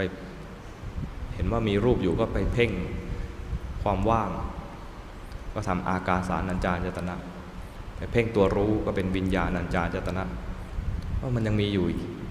ไม่เอาเลย พยายามไม่เอาอะไรสักอย่าง ก็เป็นอากินจัญญาจตนะ คือก็ยังไม่พ้นจากตัณหาอยู่ดีทำไปตามตัณหาทำไปทำไปก็พยายามพอทำถึงตรงนี้ไปแล้วนะ ถ้าทำต่อก็สัญญาก็จะค่อยๆเลือนเลือนเลือนไป ก็กลายเป็นเนวสัญญานาสัญญาจตนะ สัญญาเหมือนไม่มี แต่ว่าจะจะว่าไม่มีก็ไม่ได้ เนวสัญญานาสัญญาจตนะ จะว่าไม่มีสัญญาหรือว่า มีพูดไม่ถูกบอกไม่ได้ มีเหมือนไม่มี เหมือนน้ำเทจากแก้วแล้ว จะบอกว่ามีน้ำอยู่ก็บอกไม่ได้ จะบอกไม่มีก็ไม่ได้มันมีมันมีค้างอยู่เป็นหยดน้ำเล็ก ๆตอนนั้นเอง ประมาณอย่างนี้ แต่ทั้งหมดเนี่ยถ้าทำเพราะอยากพ้นจากรูป ก็เป็นการทำตามวิภวะตัณหา เป็นตัณหาเหมือนกัน วิธีก็คือรู้ทันตัณหา รู้ทันตัณหา อยากจะพ้นไปให้รู้ อยากจะเก่ง อยากจะทำรูปฌานให้รู้ อยากจะได้รูป รูปหมายถึงว่า อยากจะเห็นอะไร ให้รู้ อยากได้ยินอะไรให้รู้ อยากจะดมอะไรให้รู้ อยากจะกินอะไร อยากลิ้มรสอะไรให้รู้ อยากจะสัมผัสอะไรให้รู้ มันเป็นความอยากหกช่องทาง รู้ทันความอยากอันนี้ อยากให้ใจคิดนึกอะไรให้รู้ เช่น อยากทำฌานก็อยากจะรู้ลมหายใจ อยากจะอยู่เนี่ยนิ่งๆ อยากอยู่อย่างนิ่งๆ ถ้าไม่รู้ความอยากนะ จิตจะเคลื่อนมาเลย จิตจะเคลื่อนมาที่ที่ตรงลมหายใจ สมมติเราจะดูลมหายใจที่กระทบที่จมูกเนี่ยนะอยากจะทำกรรมฐาน อยากจะทำรูปฌานจิตก็เคลื่อนมาตัวนี้เลย ถ้าไม่ทันสังเกตนะ จิตเคลื่อนเรียบร้อยแล้ว ต่อไปเจริญปัญญา เจริญปัญญาไม่ได้แล้วเพราะจิตมันไปรวมกับอารมณ์ การเจริญปัญญาเนี่ยขั้นต้นต้องแยกระหว่างตัวรู้กับอารมณ์ ระหว่างจิตกับอารมณ์ เรียกว่านามรูปะปริเฉทญาณเคยได้ยินคำนี้ไหมเป็นปัญญาขั้นต้นเลย ถ้าตัวนี้ยังไม่มานะ ปัญญาระดับวิปัสสนายังมาไม่ได้ เพราะมันรูปกับนามยังรวมเป็นเราอยู่ เรากำลังเข้าฌาน เรากำลังเข้าสมาธิอย่างเงี้ยนะยังไม่ได้ หรือรู้แต่ลมหายใจไม่มีความไม่มีตัวรู้แยกออกมา เห็นแต่ลมหายใจเด่นอยู่เลยเนะนี้ก็มันจิตมันรวมอยู่กับลมหายใจ จิตเคลื่อนมาแล้วอาตมาเนี่ยถูกครูบาอาจารย์ทักอยู่บ่อยมากเลยเรื่องนี้ เวลาทำกรรมฐานที่ไรนะเวลาอยู่ต่อหน้าท่าน แล้วเราก็รู้ว่าท่านรู้เราไอเนี่ยน่ากลัว เวลา ท่านก็รู้นะว่าเรากลัวนะ ท่านก็แกล้งคุยอะไรไปเรื่อย ๆ หรือไม่ก็คุยกับพระรูปอื่น เวลามีพระมามากๆเนี่ยนะอาตมาจะอุ่นใจ ว่าท่านจะไม่คุยกับเรา ท่านจะไปคุยกับคนอื่นองค์อื่นก่อน รูปอื่นก่อน ท่านคุยกับรูปอื่นไป แล้วก็สบายใจฟุ้งซ่านไปเรื่อยๆนะโยมเดินไปเดินมาลำทีแล้วก็มองไปเรื่อย ๆ สบายใจประมาณว่าท่านกำลังตรวจกันบ้านรูปอื่นอยู่ ยังไม่ถึงคิวเราสบาย ท่านก็ไม่ว่านะแต่มาว่าตอนนั้นท่านก็รู้อยู่แหละท่านก็ไม่ว่าอะไร ปล่อยให้เราฟุ้งซ่านอะไรไป อันนี้พระตรวจองค์นั้นไปเรียบร้อยแล้ว โอ้โหตรวจตรงนี้เริ่มใกล้แล้วเข้ามา เรารู้สึกว่ามันถึงคิวเราแล้วพอถึงคิวเราตอนนี้เราต้องทำดีให้พ่อดูเฮ้ยเมื่อกี้เราฟุ้งซ่านโอเคโอเค ต่อไปนี้เราจะจะต้องทำใจนิ่งๆให้ท่านชมวิธีจะให้ท่านชมก็คือในความรู้สึกของเราคือ เราจะทำใจนิ่งๆให้ท่านดูว่าเฮ้ยเราก็ทำได้เราก็ทำได้ ก็ปึ๊กเข้ามาเลยนะจากเมื่อกี้ฟุ้งซ่านไปเรื่อยๆนะนะก็มาดูลมหายใจ ตอนดูลมหายใจพอดูลมพอเริ่มดูลมเท่านั้นเอง ท่านหยุดคุยถึงองค์นั้นเลยชี้อาตมาเลย เพ่งแล้วครับ เพ่งแล้วครับท่านอาจารย์เพ่งแล้วครับตกใจนะ พูดในใจนะเพิ่งดูเมื่อกี้นี่เอง เมื่อกี้นะฟุ้งซ่านไม่ได้ดูอะไรเลยพอพอ พอเริ่มคิดว่าเดี๋ยวท่านจะท่านจะมาตรวจเรานะเราก็ดูลมหายใจเลย บอกในใจว่านี่คือกับทำกรรมฐาน เราจะทำกรรมฐานฟุ๊บก็มา ท่านก็ไวมากเลย ชี้ท่านกำลังดูองค์อื่นอยู่นะแล้วก็ชี้ปุ๊บเลย เพ่งแล้วครับ ไม่กล้าเถียงท่านออกเสียงนะแต่เถียงท่านในใจเพิ่งทำเมื่อกี้นี่เองครับ เนี่ยเครื่องตรวจของเราไม่ดีพอ เครื่องตรวจรายงานว่านี่คือกำลังทำกรรมฐานเห็นไหมมันรู้สึกว่าไม่เครื่องตรวจไม่รายงานว่า นี่คือเพ่ง ท่านเห็นว่าเครื่องตรวจเราไม่ดี ท่านก็บอกว่าต้องไปอัปเกรดนะ อันนี้คือเพ่งครับ แต่เครื่องอาตมาก็อัปเกรดยากมากเลย มันไม่รับยังไงไม่รู้แรมไม่พอ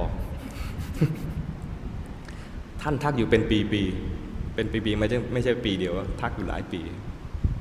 ทักอยู่เนี่ยทักวนอยู่แค่นี้แล้วก็ท่านก็เห็นว่าทักว่าเพ่งไม่เข้าใจ ท่านก็เปลี่ยนใหม่นะจิตมันรวบแล้วครับเนี่ยเผื่อพูดว่ารวบเนี่ยเผื่อเผื่อเครื่องอาตมาจะอัปเกรดขึ้นมาได้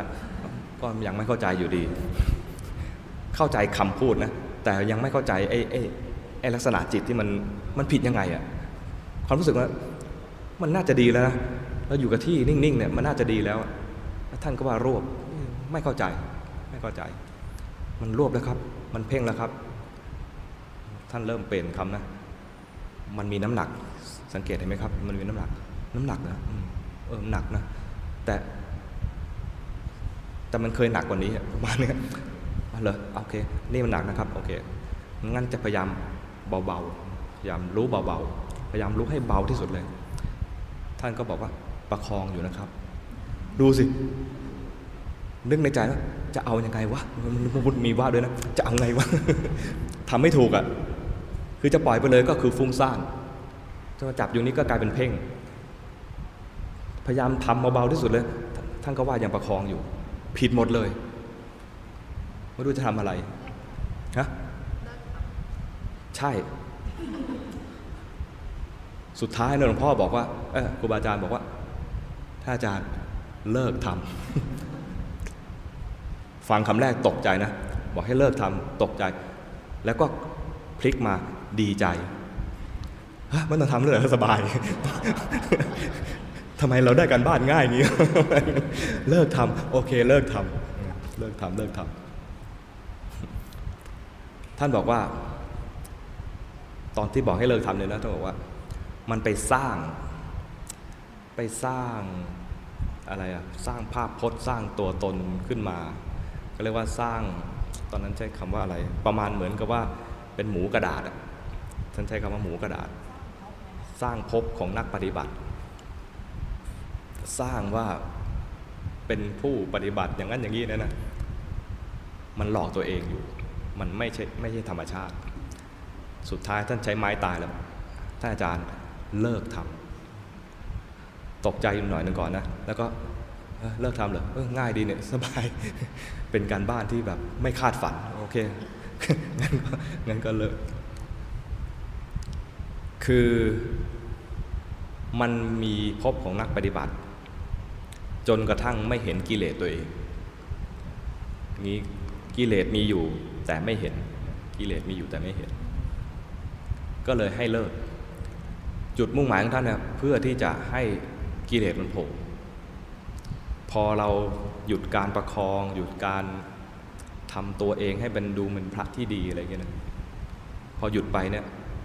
กิเลสที่เราเคยกดเอาไว้มันจะโผล่ขึ้นมา ตอนนั้น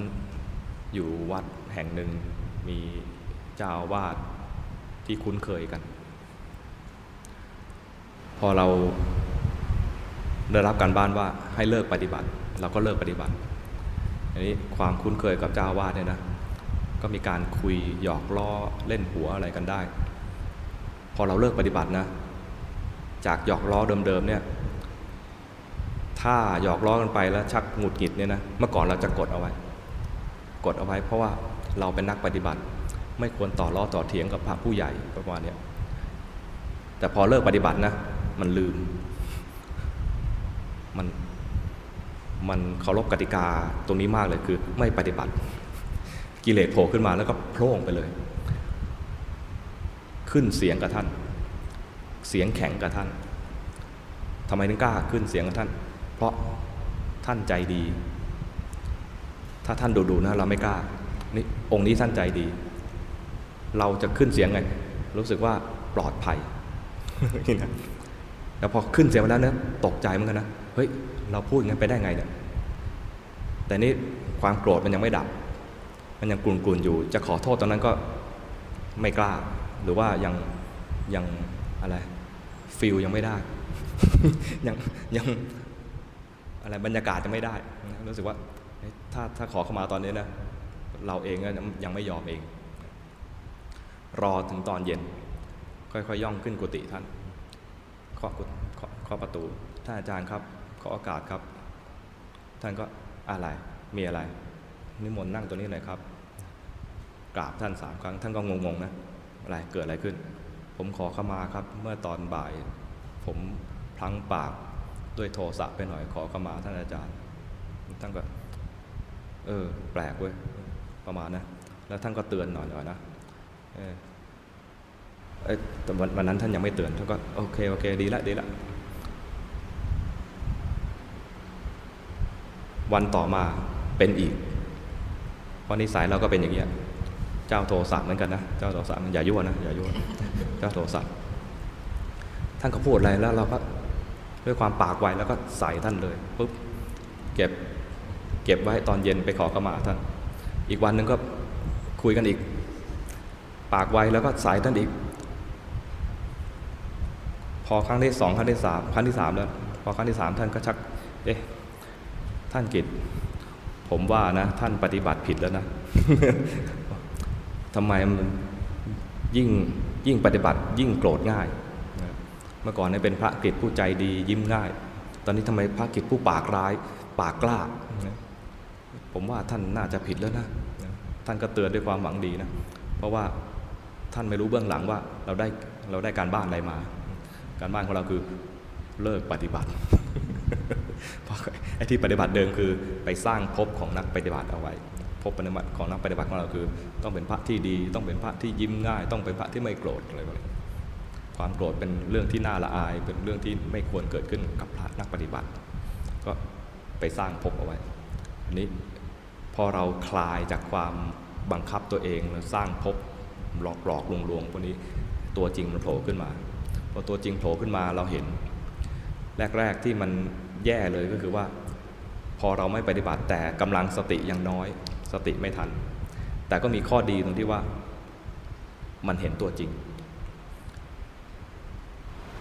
และเป็นบุญของตมาคือไปอยู่กับพระใจดี ถ้าอยู่กับพระโดโหดเนี่ยอาตมาจะอาจจะไม่รอดมาถึงทุกวันนี้ก็ได้ มันอยู่กับพระใจดี ก็เลยได้เห็นของจริงว่า จริง ๆ แล้วมีกิเลสอยู่อีกเยอะเลย มีกิเลสอยู่อีกมากเลย แล้วเป็นกิเลสที่น่าเกลียด มีความถือตัวถือตน มีโทสะ แรงอย่างแรงอย่างเงี้ยนะมีความปากไว ก็ทำให้เห็นกิเลสของตัวเอง อันเนี้ยก็เป็นเครื่องเตือนใจว่า ถ้าตอนเนี้ยเราปฏิบัติปฏิบัติไปนะ ไม่เห็นกิเลสไม่ใช่ว่ามันไม่มี และบางทีที่เห็นว่าไม่ใช่กิเลสบางทีก็อาจจะเห็น ไม่ละเอียดพอ เครื่องมือไม่ดีพอ เหมือนอย่างแต่มาที่ตอนเพ่งไม่รู้ว่ามันมาจากกิเลสคือความโลภอยากอยากดีให้ท่านดู อยากจะเป็นพระที่อะไรมีความสงบหรือทำสมถะได้ให้ท่านดู อยากดีให้ท่านดู จริงมันคือทำตามอยาก เพ่งแล้วไม่รู้ หรืออยากแล้วจึงเพ่งอะไรอย่างนี้นะไม่เห็นไม่เห็นเบื้องหลังของการเพ่งด้วย ก็ต้อง คอยอยู่กับครูบาอาจารย์ในท่านชี้ให้ดู หรือถ้าเราไม่มีโอกาสอยู่กับครูบาอาจารย์ก็คอยสังเกตจากความผิดของคนอื่น บางทีเราฟัง YouTube หรือดู YouTube เลยนะ ฟังซีดีอะไรเนี่ย เราจะเห็นคนอื่นที่เขาส่งกันบ้าน หรือท่านเล่าถึงคนอื่นที่เขาทำผิดทำผิดหมายถึงปฏิบัติผิด ก็ลองมาเทียบเคียงกับกับเรา ว่าเรา มีความผิดอย่างที่คนอื่นก็เคยผิดบ้างไหม อาการอย่างนี้ที่เราคิดว่าดีนะไอ้คนอื่นก็มีแล้วแต่ว่าท่านบอกว่ามันเป็นภพของนักปฏิบัตินะ เอ๊ะเราเป็นหรือเปล่าเราต้องสังเกตมา อย่างนี้ที่คนอื่นก็ส่งกันบ้านแล้วท่านทักว่าอย่างนี้มันเพ่งนะ อย่างนี้มันของปลอมนะไอ้ของเราเนี่ยมันเป็นอย่างนั้นกับเขาด้วยหรือเปล่า ต้องรู้จักเทียบเคียงเอา เพราะว่าบางทีเราไม่มีโอกาสที่จะไป อยู่ต่อหน้าท่านในท่านทัก ต้องใช้วิธีโยนิโสมนสิกาครูบาอาจารย์บางทีก็ตอนนี้เหลือน้อย ตอนนี้เหลือน้อยก็ที่จะอะไรเพียงพอต่อความต้องการของตลาดเนี่ยมันไม่พอ แต่ยังดีที่ว่ายังมีเครื่องมือคือเครื่องสื่อสารเป็นเป็นอะไร YouTube หรือเป็นไลฟ์หรือเป็นไปหาตามเว็บต่างๆเนี่ยก็ดู เมื่อก่อนมีซีดีนะ เดี๋ยวนี้ซีดีชักชลาสมัยแล้วนะ ไม่มีเครื่องเล่นแล้วนะเดี๋ยวนี้ก็ดูไปตามยุคสมัย สื่อที่มันพัฒนาขึ้นมาก็ใช้ให้เป็นประโยชน์ ก็ขอฝากนะอย่างอย่างที่หนึ่งคือ ที่ไม่มีไม่ใช่ว่าจะไม่มี ที่ไม่เห็นที่ยังไม่เจอ ไม่ใช่ว่าจะไม่มี อีกอย่างหนึ่งคือ ตั้งเป้าหมายให้ชัดเจน ความตั้งเป้าหมายชัดเจนมันจะมีความมุ่งมั่น มีกำลังใจขึ้นมา มีศรัทธา แล้วก็ทำให้ละสิ่งที่มันกวนใจได้ง่าย เพราะว่าเป้าหมายมันอยู่ข้างหน้า ถ้าเราไปสนใจสิ่งข้างๆ ก็จะทำให้เสียเวลา เหมือนมีคำคำหนึ่งที่เขาบอกว่าอะไร มุ่งมุ่งสู่เป้าหมายอย่าไปสนใจเสียงหมา ไม่รู้ใครพูดนะ แต่ว่าอาตมาว่าเข้าท่าดีนะ หมาเห่าอยู่ข้างทางนะ เหมือนตอนนั้นพี่ตูนวิ่งอยู่หรือไง วิ่งวิ่งไปแล้วก็มีคนวิจารณ์นะนะพี่ตูนคงไม่ได้พูดเองอะคงมีคนอื่นพูดธรรมาเรียกพี่ตูนนี่ถูกปะเรียกตามคนอื่นไปแล้วนะ มีคนอื่นวิจารณ์พี่ตูนเขาก็บอกกับพี่ตูนว่า เหมือนเราวิ่งไปสู่เป้าหมายนะหมาเห่าอยู่ข้างทาง เราไปกัดกับหมาแล้วก็เสียเวลามันก็วิ่งไปเรื่อยๆหมาจะเห่าก็เห่าไป เพราะเรามีเป้าหมายนะเรามีเป้าหมายของเราที่จะไป ถ้าเป้าหมายไม่ชัดเจน เราก็อาจจะไปทะเลาะกับหมาพอเข้าใจไหม มีคำถามไหม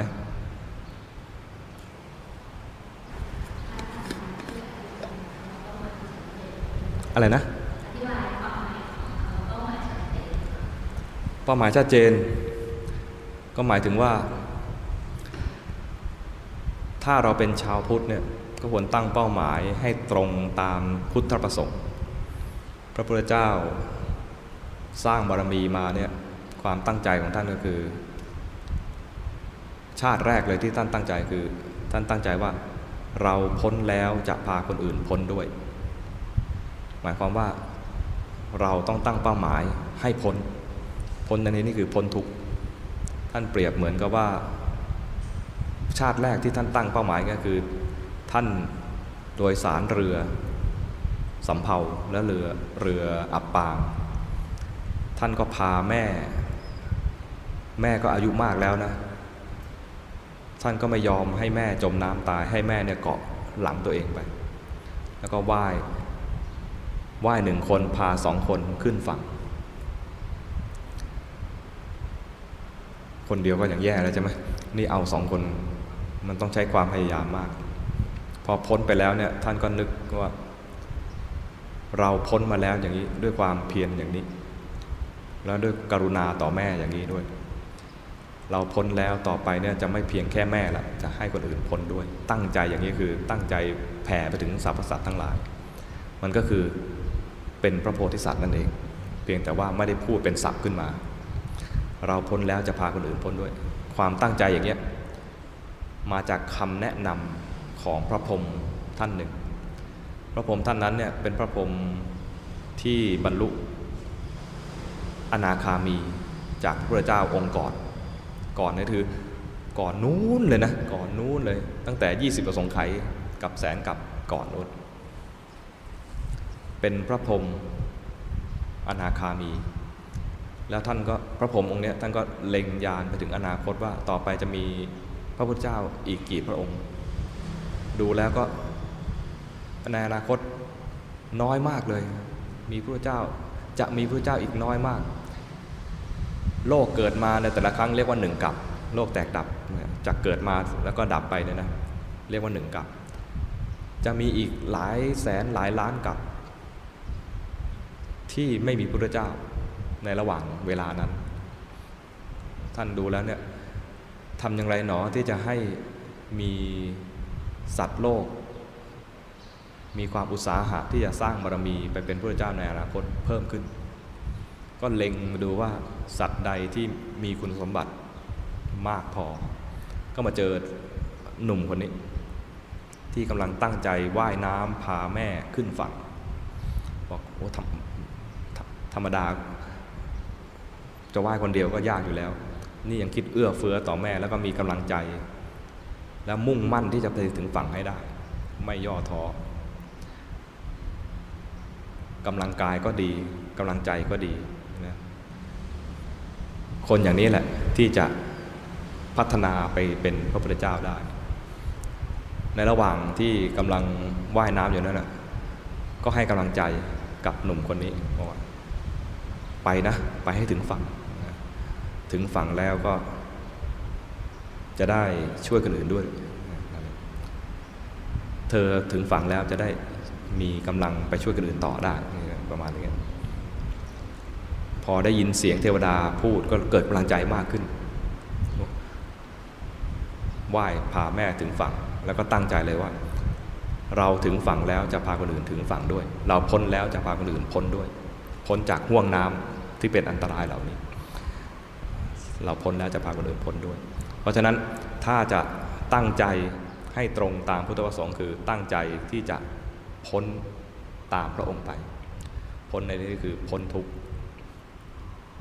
สภาวะพ้นทุกข์เป็นยังไงเนี่ยเราได้แต่ฟังท่านบรรยายไป เรายังไม่เห็นเอง แต่ตั้งเป้าหมายเอาไว้ ว่าต้องไปให้ถึงความพ้นทุกข์จะพ้นทุกข์ได้ต้องทำอะไรบ้างก็ ต้องศึกษาตามคำสอนพระพุทธเจ้าใช่ไหมต้องรู้จักกิเลสต้องรู้จักกายรู้จักใจเข้าใจกายใจนี้ตรงตามความเป็นจริง ดูใจให้เห็นกิเลสเพราะกิเลสเป็นตัวทำให้ใจเศร้าหมองแล้วก็พาให้วนอยู่ในวังบนนี้ไม่พ้นไป ตัวที่ทำให้ไม่พ้นไปคือกิเลสก็ต้องรู้ถึงสาเหตุของมัน ดับเหตุไป วิธีดับเหตุก็คือรู้ทันมันรู้ทันมันเราก็จะได้พอตั้งใจอย่างนี้แล้วเนี่ยมันจะแม้จะมีอะไรมายั่ว หรือจะมีอะไรมาดึงความสนใจเรา มันก็ดึงได้ไม่นาน เพราะเราย้ำความตั้งใจของเราอยู่เสมอสมาเชื่อว่าครูบาอาจารย์ที่ท่านเป็นพระอริยะเนี่ยก็คือต้องมีความตั้งใจอย่างนี้อยู่ มีความตั้งใจสร้างสมบารมีมา แม้จะมีความพังเถอในเรื่องนู้นเรื่องนี้บ้าง แต่ก็กลับมาใหม่ได้ เพราะว่าความตั้งใจนั้นเป็นกุศล เป็นตัวตักเตือนท่านที่จะกลับมาอยู่ในเส้นทางของการปฏิบัติต่อ เราต้องตั้งใจตรงนี้ มีกิเลสเกิดขึ้นมา ก็รู้ทันไม่ ไม่หลงวนเวียนอยู่กับที่จะไปรักใคร่จนจนออกนอกเส้นทาง หรือมีโทสะขึ้นมาก็ไม่หลงวนเวียนกลายเป็นพยาบาทจนออกไปนอกเส้นทาง เวลาเราจะไปมรรคผลนิพพานเนี่ยเราไม่ได้เอากิเลสไปด้วยดังนั้นถ้ามีกิเลสขึ้นมาก็ให้รู้เลยว่านี่เป็นเครื่องพลุงพลัง เป็นเครื่องที่ต้องปลดออก เหมือนเป็นสัมภาระ รุงรัง ต้องปลดออก มันมีอยู่ก็จริง แต่เห็นแล้วไม่ใช่สะสม ต้องเห็นแล้วปลดออก เห็นแล้วปลดออกนี่เป็นเครื่องเครื่องไม่จำเป็นในชีวิตหรือในการที่จะพาไปสู่เป้าหมาย อันนี้เอาออก ศีลจำเป็นเอาไว้ ศีลมีแล้วไม่พลุงพลัง ศีลมีแล้วชีวิตเบา สมาธิต้องทำทำแล้วมีกำลังในการที่ไปสู่เป้าหมาย สมาธิมีสองแบบก็ต้องเรียนรู้ สมาธิแบบ จิตเคลื่อนไปเพ่งกับสมาธิแบบจิตตั้งมั่น ก็ควรทำสองอย่าง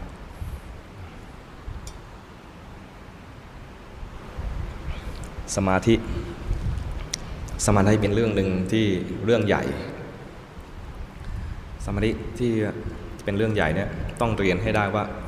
สมาธิมีสองแบบ แบบจิตเคลื่อนไปเพ่งกับแบบจิตไม่เคลื่อนเป็นจิตตั้งมั่น อันนี้ ว่าโดยทฤษฎีว่าโดยทฤษฎี จิตจิตที่เคลื่อนไป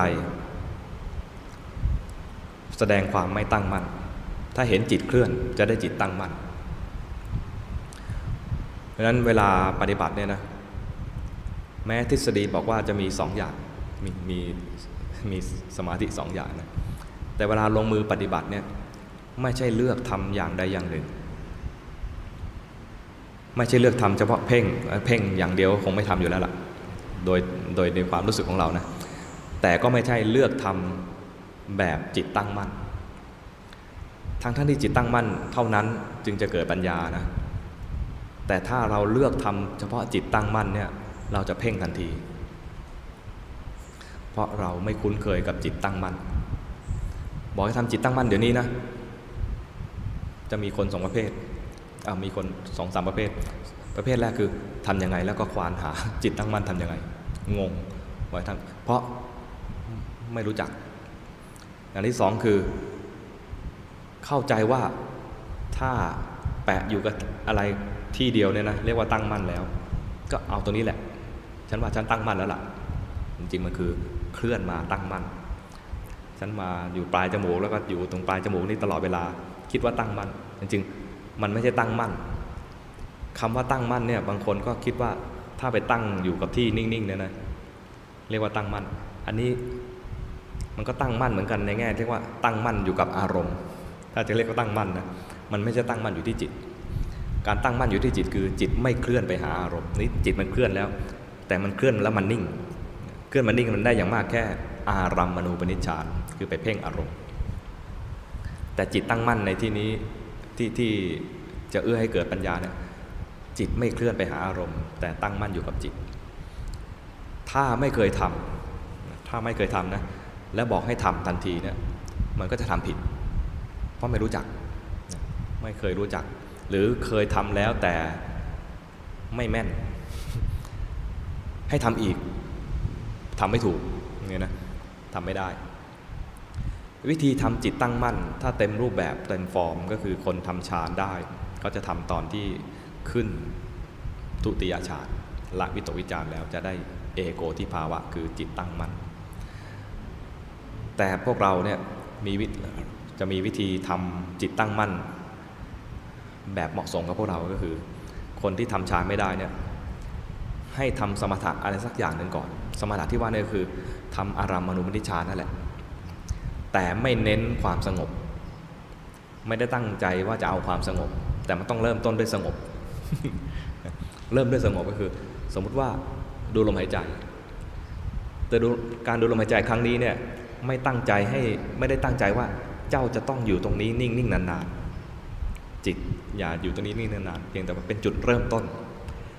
สิ่งที่เราต้องการคือสังเกตว่าจิตมันจะเผลอไปเมื่อไหร่ ตอนเผลอถ้าเราทันเห็นมันเริ่มเผลอเลยเนี่ยจะเห็นว่าจิตมันเคลื่อน ถ้าเห็นจิตเคลื่อนจะได้จิตที่ไม่เคลื่อน จิตไม่เคลื่อนก็แปลกลับไปทีก็คือจิตตั้งมั่น จิตตั้งมั่นก็แปลกลับไปเป็นภาษาบาลีว่า สมาธิ สมาธิแปลว่าจิตตั้งมั่น สมาธิไม่ได้แปลว่าสงบ สมาธิแปลว่าจิตตั้งมั่น แล้วจิตตั้งมั่นเป็นเหตุใกล้ให้เกิดปัญญา เพราะตั้งมั่นขึ้นมาแล้วเนี่ยนะ เมื่อจิตตั้งมั่นอยู่กับจิต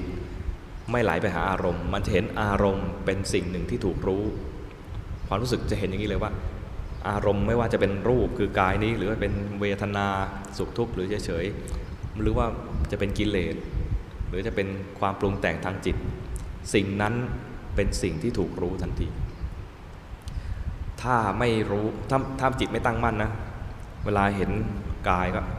พอเห็นขาก็ขาเรา เห็นนี่ก็มือเราถูกไหมจิตมันไหลรวมมา มันไม่แยกว่าสิ่งนี้ถูกดูถูกรู้ รวมไป แต่ถ้าจิตตั้งมั่นแล้วก็จะเห็นว่า อันนี้มันเพียงก้อนอะไรสักก้อนหนึ่ง ไม่ได้หมายเป็นชื่ออะไรด้วย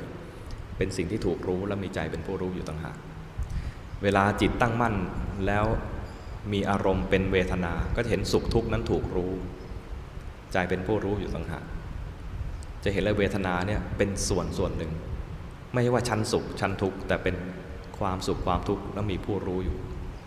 เวลาจิตตั้งมั่นแล้วเห็นกิเลสก็จะเห็นว่า มันมีราคะมีโทสะมีโมหะ ถูกรู้ ไม่ใช่ชั้นมีราคะ ไม่ใช่ชั้นมีโทสะไม่ใช่ชั้นมีโมหะ มันจะกลายเป็นว่า มีตัวรู้แล้วก็ราคะโทสะโมหะ แสดงอาการไป อย่างนี้จิตอย่างเนี้ยจิตตั้งมั่นอย่างเนี้ยจึงจะเกิดปัญญา แต่ถ้าไปรวมว่าราคะแล้วก็รวมอยู่กับราคะนะหรือโทสะแล้วก็รวมอยู่กับโทสะมันจะเห็นราคะและโทสะเนี่ยแสดงไตรลักษณ์ให้ดู แต่ถ้าจิตตั้งมั่นขึ้นมาเนี่ยสิ่งที่ถูกเห็นจะแสดงไตรลักษณ์ได้เพราจิตไม่ได้รวมอยู่ไม่ได้รวมเข้าไปข้างในครูบาอาจารย์จะเปรียบเหมือนกับว่าสวะลอยอยู่ตามน้ำถ้าเราตั้งมั่นก็คือเหมือนคนยืนอยู่ริมริมตลิ่งจะเห็นว่าสวะมันลอยไป แต่ถ้าเรากระโดดลงไปอยู่ในกอสวะ เราก็ลอยไปกับกอสวะ เราก็จะเห็นว่ากอสวะเหมือนนิ่งๆ กระแสน้ำหรือว่า ตลิ่งตะหากที่มันเหมือนเป็นฉากที่เลื่อนเลื่อนไป แต่นี้เราเคยอยู่ริมตลิ่งแล้ว แม้เราจะลอยไปกับสวะนะเราก็พอเทียบเคียงว่าสวะมันเคลื่อนอยู่ แต่เทียบกับคนที่ไม่เคยขึ้นฝั่งเลย ไม่เคยขึ้นฝั่งเลยเนี่ยจะเหมือนกับว่าเราอยู่บนเรือก็แล้วกันอยู่บนเรือเราก็นิ่งๆอยู่กับเรือ แต่เห็นตะลิ่งนะเคลื่อนไปเคลื่อนไป หรือความรู้สึกเวลานั่งรถนั่งรถก็อาจจะได้ เวลานั่งรถเราก็นั่งนิ่งๆ ไม่ได้เคลื่อน ไม่ได้เคลื่อนไปไหน ความเคลื่อนไหวมักจะเป็นภาพที่ผ่านผ่านไปเรื่อยๆผ่านไปเรื่อยๆอันนี้คือเหมือนคนที่จิตไปรวมอยู่กับอารมณ์ แต่ถ้าเราอยู่ริมถนนก็จะเห็นรถเคลื่อนฟิวฟิวฟิวฟิว จิตตั้งมั่นเนี่ยจะทำให้เป็นเหตุให้เกิดปัญญา มองเห็นตามความจริงว่ามันเกิดดับ ราคะเกิดดับ โทสะเกิดดับ โมหะเกิดดับ เวทนาสุขทุกข์ทั้งหลายนี่ก็เกิดดับ และไม่ใช่เรา จะเห็นบางทีถ้าอินทรีย์แก่กล้าพอ มันจะเห็นทันทีเลย มันไม่ใช่เรา สิ่งที่ถูกเห็นนั้นไม่ใช่เรา และตัวเห็นตัวที่กำลังเห็นอยู่เนี่ยไม่ใช่เราด้วย แต่ถ้าอินทรีย์ไม่แก่กล้าพอมันจะเห็นเพียงแค่ว่าไอ้ราคะโทสะโมหะไม่ใช่เรา แต่เรากำลังเป็นผู้ดู งานต่อไปก็คอยดูว่าไอ้ผู้รู้ผู้ดูเนี่ยมันก็เกิดดับเปลี่ยนแปลงแล้วบังคับไม่ได้ด้วย มีเหตุก็เกิดหมดเหตุก็ดับบังคับไม่ได้ เดี๋ยวก็เป็นผู้รู้เดี๋ยวก็เป็นผู้คิด เดี๋ยวก็เป็นผู้รู้เดี๋ยวเป็นผู้เผลอก็ดูไปดูงานงานที่ยากคือดูตัวรู้เนี่ยว่าเป็นไม่ใช่เราอันนี้ยาก ยุคโควิดเนี่ยนะ พระได้เปรียบโยม เวลามีโควิดนี่พระได้พัก จะมีคิวบรรยายต่างๆ แน่นมากมาก่อนนะนะ พอมีโควิดยกเลิกหมดเลย ได้พัก แต่สำหรับโยมเนี่ยนะ ไม่ได้พัก ได้พักไหมบางคนเครียดด้วยซ้ำไปใช่ไหมเพราะว่า ธุรกิจของเราจะไปไหนต่อยังไงดี ลูกค้าเราหายหมดเลย ถ้ายิ่งพวกพึ่งพาอาศัยคนต่างชาตินะนักท่องเที่ยวนะยิ่งปวดหัวเลย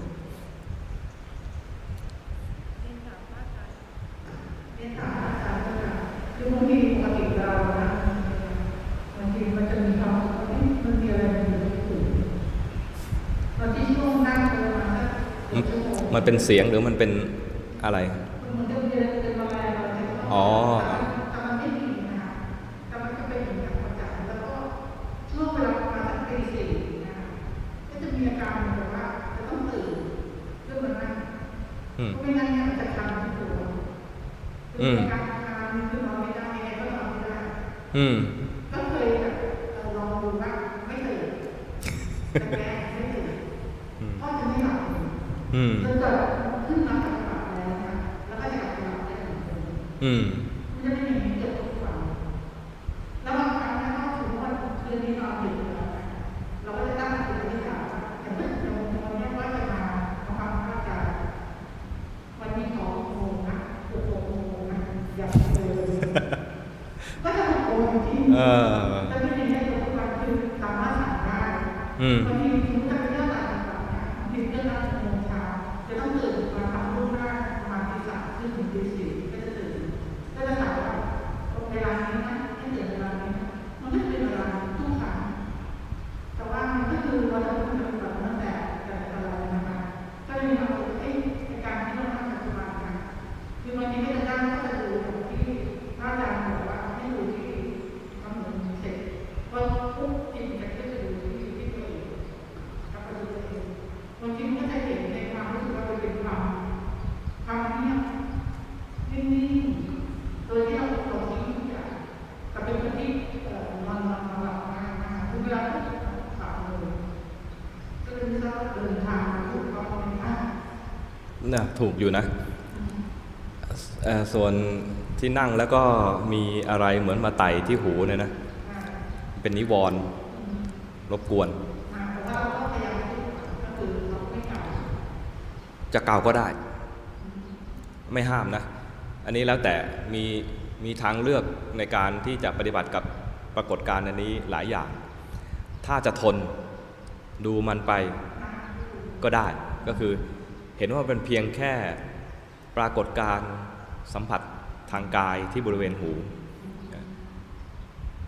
ก็แค่เขาเรียกว่าถ้าทางภาษาพระเรียกว่าโผฏฐัพพะก็คือสัมผัสสัมผัสทางกาย หรือเป็นแค่เวทนาที่เกิดขึ้นที่กายเนี่ยก็เป็นแค่เวทนาเกิดดับเปลี่ยนแปลง ถ้าทนได้ก็จะเห็นว่ามันเกิดดับเปลี่ยนแปลงนะแล้วก็อยากให้มันหายไปก็ไม่หาย เห็นว่ามันเป็นอนัตตาบังคับไม่ได้ มันมันมีเหตุปัจจัยของมัน หรือถ้าทนไม่ได้ก็จะเกาบ้างก็ได้ไม่เป็นไร แต่ว่าให้รู้ว่าเนี่ยมันเป็นเพียงแค่เป็นสิ่งรบกวนเฉยๆส่วนเสียงหรือว่าเหมือนคอยมาเตือนให้ตื่นอย่างเงี้ยนะมันเป็นการคันค่ะหึมันเป็นมีการคันอ๋อคันคันอะอันนี้มีสองแนวนะสองแนวคือ บางทีอาจจะเป็น เป็นเทวดา คอยเตือน เป็นเทวดาที่คอยปกป้องเรานะคอยสนับสนุนเราปกป้องเราให้เราอยู่ในเส้นทางคือพัฒนาต่อไป ก็อยากให้เราได้ดี ทนไม่ได้ที่จะเห็นนอนแอ่งแมงอยู่เนี่ยอ้าวทำยังไงจะปลุกให้ก็รู้สึกตัวตื่นขึ้นมาอะไรเงี้ยก็ถือเป็นความปรารถนาดี ของเทวดา หรืออีกอย่างหนึ่ง ซึ่งก็เกี่ยวเนื่องกันก็คือ เป็นกุศลที่เข้ามาเตือนทำให้เราบางทีไออาการคันเนี่ยจะมาจากอะไรก็แล้วแต่ แต่มันปลุกเร้ากุศล ปลุกเร้ากุศลให้เราระลึกได้ว่าได้เวลาที่เราจะทำความดี ได้เวลาที่เราจะมาฝึกจิตฝึกใจต่อ ได้เวลาที่เราจะมาทำกรรมฐานต่อ อันนี้ก็เรียกว่ากุศลเข้ามาเตือน บางทีก็ประกอบกันทั้งสองอย่างเห็นไหมบางทีก็ทั้งเทวดาและทั้งกุศล แต่ตัวสำคัญคือกุศล เทวดามาเตือนแล้วจะอย่ามาเพิ่งมาเตือนฉันยังยังนอนอยู่ อันนี้เรียกว่าเตือนฝาวเตือนแล้วฝาวเตือนแล้วไม่ได้ผลดังนั้นตัวสำคัญคือตัวกุศลที่เราเราต้องปลุกขึ้นมาเราขึ้นมา อย่าให้กุศลนั้นมันฝ่อไปดังนั้น มีคำเตือนอะไรไม่ว่าทางไหนนั่นแหละต้องให้มันออกผลในแง่ของการปฏิบัติด้วย คือว่ามีการรับสนอง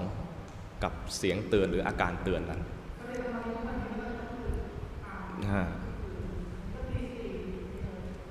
ซึ่งเป็นประโยชน์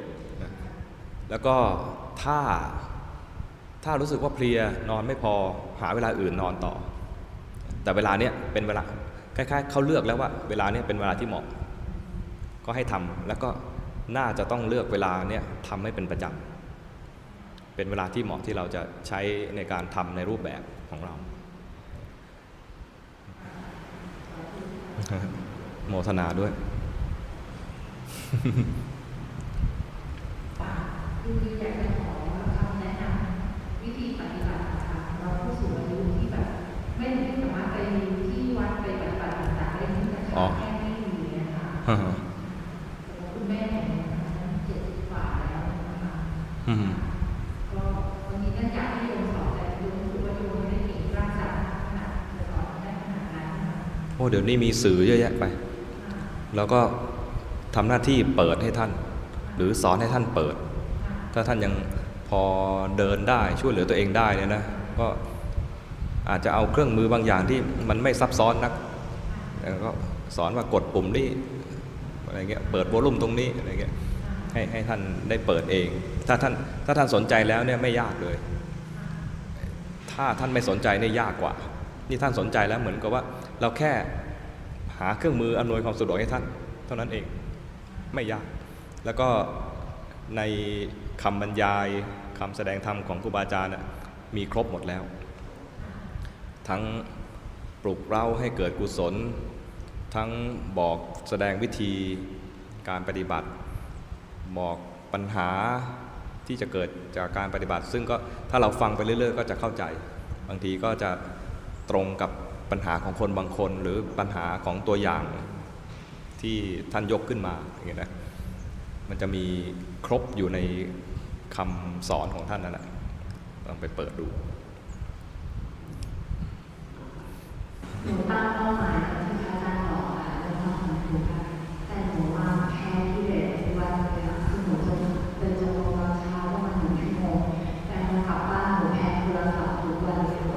อมันเหนื่อนเหนื่อยก็จะเริ่มจากแบบเล่นนิดนึงก็เล่นนิดนึงมันก็เล่นไปเรื่อยๆจนแบบ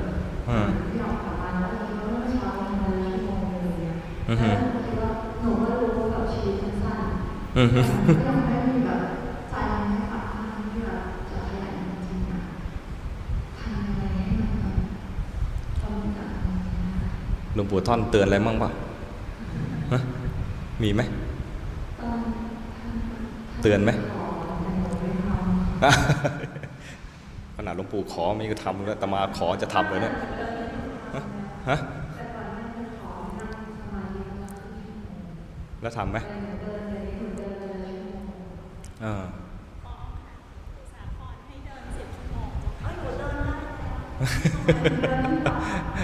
เออสิบชั่วโมงเนี่ยมันเป็นครั้งคราวทำทุกวันไม่ไหวหรอกนะ เป็นอาจจะเป็นครั้งคราว แต่ว่าสิ่งที่หลวงปู่ขอให้ทำประจำคล้ายๆว่าเป็นให้เป็นสัจจะสัจจาทิฏฐานของเรานะทำเป็นประจำส่วนโทรศัพท์เนี่ยสมมุติว่าเราตั้งใจเหมือนเข้าคอร์สที่บ้าน วันนี้หนึ่งวันเอาทีละวันครั้งเริ่มจากวันเดียวก่อน วันนี้ จะเป็นวันที่เราเข้าคอร์สปฏิบัติธรรมที่บ้านเนี่ยนะจะไม่ยุ่งเกี่ยวกับโทรศัพท์ บอกกับเพื่อนไว้ก่อนก็ได้ วันนี้ไม่ต้องมาติดต่อฉันนะหรือถ้าติดต่อแล้วไม่รับเนี่ยอย่าว่ากันนะ วันนี้เป็นวันเป็นวันเข้าคอร์สของฉันถ้าเราไม่มีธุรกิจอะไรที่มันต้องต้องจำเป็นต้องติดต่อเลยนะ ก็ไม่ไม่ต้องสนใจกับสิ่งนี้เลย เว้นแต่ว่ามันต้องมีธุระจริง ๆ จะใช้มัน เอาทีละวัน หรือว่าถ้าวันหนึ่งยากก็ ครึ่งวันนี้ ถ้าครึ่งวันมันยากก็ ไอเวลาที่มันนอกราชการอะเคยทำได้ค่ะอืมเป็นเช้า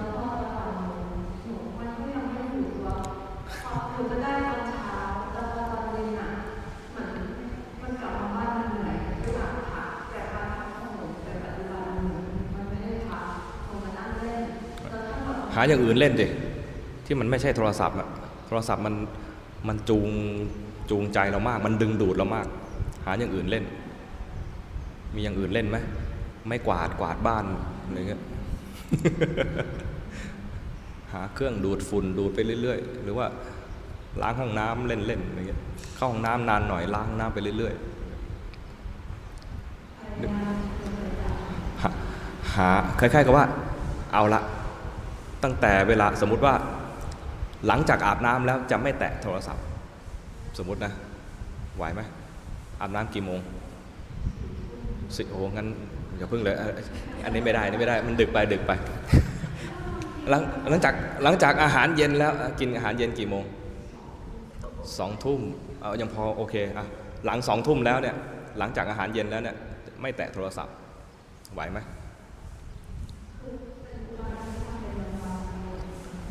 เอาสักวันหนึ่งก่อนก็ได้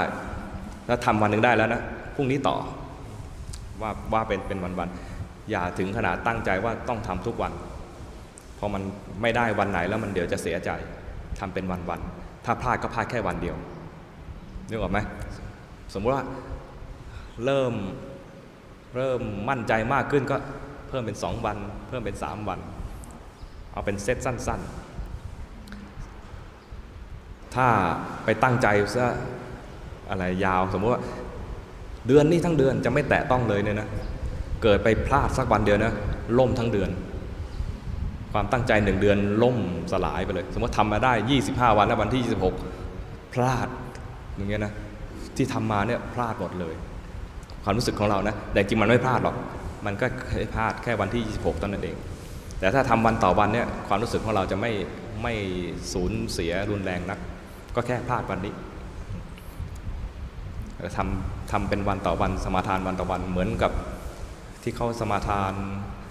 ไม่นอน ทีละวันทีละวันประมาณนี้ทำได้ก็โอเค อันโมทนากับตัวเอง มีมุทิตากับตัวเอง ยินดีกับตัวเองบ้าง ให้มันมีความชุ่มชื่นใจไอ้ที่ขาดของเราคือความชุ่มชื่นใจทำทำอะไรให้มันสำเร็จขึ้นมาแล้วให้มุทิตากับตัวเองให้มีความชุ่มชื่นใจขึ้นมา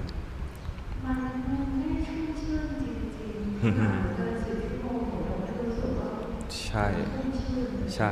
แล้วมันกลับมาอยู่บ้านบางทีเวลาที่แบบหนูเคยทำอะไรได้เยอะๆแล้วหนูทำให้อาจารย์บอกหนูรู้สึกใช่ใช่ตอนหลังหนูตัดสินใจมันไม่เดินชั่วโมงเดียวมันมีความสุขอะ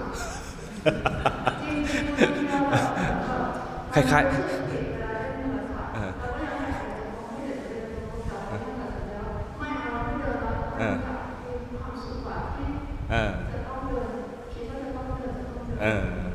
ล้ายๆมันกลายเป็นภาระผูกพันใช่ไหม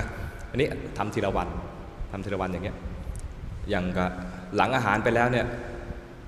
น่าจะพอได้เฮ้ยทำสำเร็จแล้ว บอกตัวเองว่าทำสำเร็จแล้ว อย่างน้อยๆไม่เล่นโทรศัพท์ แล้วเอาเวลานั้นอะไปทำประโยชน์ทำประโยชน์อย่างอื่น ไม่จำเป็นต้องนั่งสมาธิไม่ต้องไม่จำเป็นต้องเดินจงกรมทำประโยชน์อย่างอื่น ในบ้านเรามีอะไรที่ต้องทำบ้าง ตรงนี้ยังไม่เกิดไม่ได้จัดของเลยไปจัด ตรงนี้ยังไม่ได้เก็บเลยไปเก็บ นึกออกไหมเอาเวลาไปทำอย่างอื่นที่เป็นประโยชน์หนูอะใช่อาจารย์รู้หนูไม่ได้ไม่มีความชื่นชมกับสิ่งเล็กๆน้อยเออต้องหัดดูหัดมองเห็นตัวนี้ว่า แค่นี้ก็น่าชื่นชมแล้วนึกออกไหมเมื่อก่อนเนี่ยเราไม่ได้มองมุมอย่างนี้เลย ตอนนี้หัดมองมุมอย่างนี้บ้าง ก็เรียกว่า ยังสิ แค่นี้แค่นี้ก็รู้แล้วอะเมื่อก่อนยังไม่ได้เลย ตอนนี้ทำได้แล้ว แม่อันนั้นเป็นอดีตช่างมัน ตอนเนี้ยวันเนี้ยเรารู้สึกว่าคล้ายๆว่าไม่มีอะไรที่น่าชื่นชมตัวเองมานานแล้วอะตอนนี้ขอทำเรื่องนี้สักเรื่องหนึ่งก่อน อดีตที่เคยทำได้อะไรมันมันนานจนเรานึกแล้วไม่ไม่ชื่นใจแล้วอะก็ครก็เริ่มต้นใหม่ประมาณนั้น นับหนึ่งใหม่ หาอะไรที่ทำแล้วเกิดกุศล วิธีทำให้เกิดกุศลอย่างหนึ่งก็คือตั้งใจจะทำสัจจะขึ้นมาสักอย่างหนึ่งเราจะรู้แล้วว่าเรารู้แล้วว่าไอ้ตัวนี้เป็นตัวปัญหา เราจะตัดปัญหาตรงไปก่อนไอ้โทรศัพท์เนี่ยนะเล่นมากเราก็เกิดปัญหาฟุ้งมันเป็นเหตุให้เราไปฟุ้งซ่านต่อทำในรูปแบบก็ไม่ได้ผลเหมือนกัน เอาละวันนี้ เธอกับฉันเจอกันแค่โต๊ะอาหารนี้ หลังจากอิ่มแล้วเลิกกันอันเราตั้งใจแล้วเราจะไม่จับมันยิ่งจะประหยัดอันนี้ให้ดูใจ อันนี้เป็นหน้าที่ของเราแล้ว ตอนนี้คล้ายๆกับว่า พอเราตั้งใจจะไม่จับมันนะ มันจะยิ่งดิ้นรน คราวนี้เราจะเป็น เป็นโอกาสที่เราจะมาดูจิต อ๋อ ความดิ้นรนมันเป็นอย่างนี้นี่เอง เห็นแล้วนี่คือความดิ้นรน แล้วก็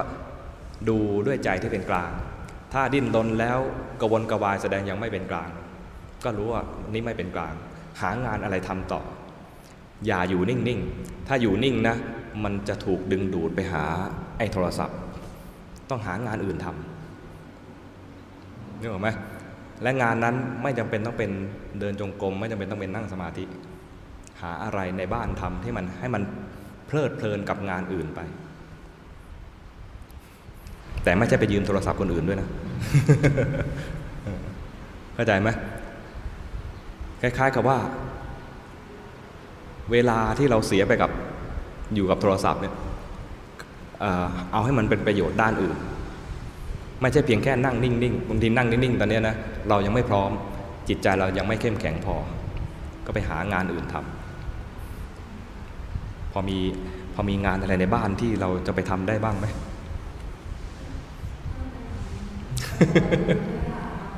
เออนั่นแหละ ไปทำไอ้สิ่งที่ไม่เคยคิดจะทำแต่เห็นว่าสิ่งนั้นมีประโยชน์นะ แต่เราไม่เคยคิดจะทำอาจจะเป็นเพราะว่าไม่มีเวลาหรือว่ายังไม่ถึงเวลารู้สึกว่ารู้สึกว่ายังไม่จำเป็น แต่ลองทำดูเราจะเห็นเห็นประโยชน์จากการที่ว่าอ้าวตรงเนี้ยเราละเลยมามานาน วันนี้เราได้จัดการมันแล้ว แม้เล็ก ๆ น้อยก็ให้เห็นประโยชน์ด้วย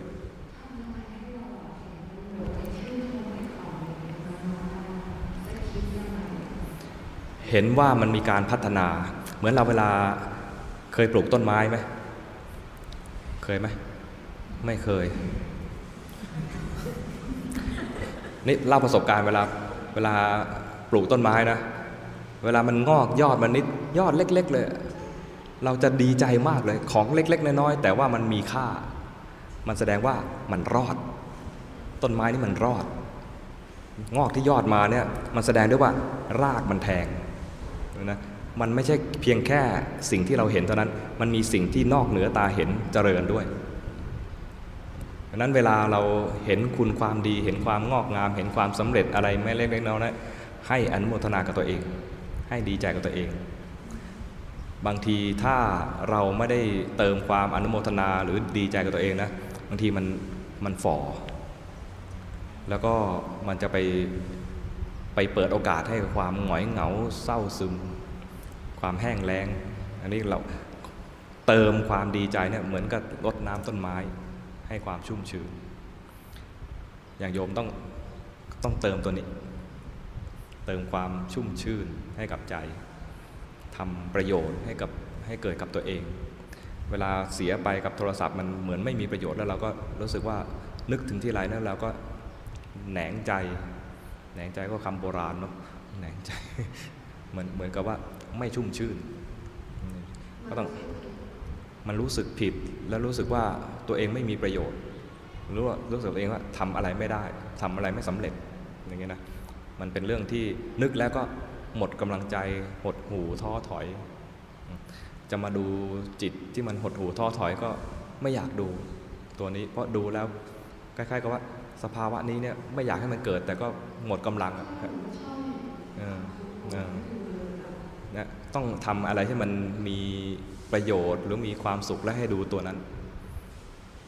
จะดูตัวนั้นแล้วก็ให้ดีใจด้วย ตอนดีใจก็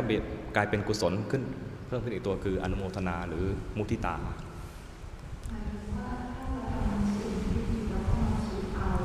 ให้เห็นประโยชน์ว่าทำสำเร็จ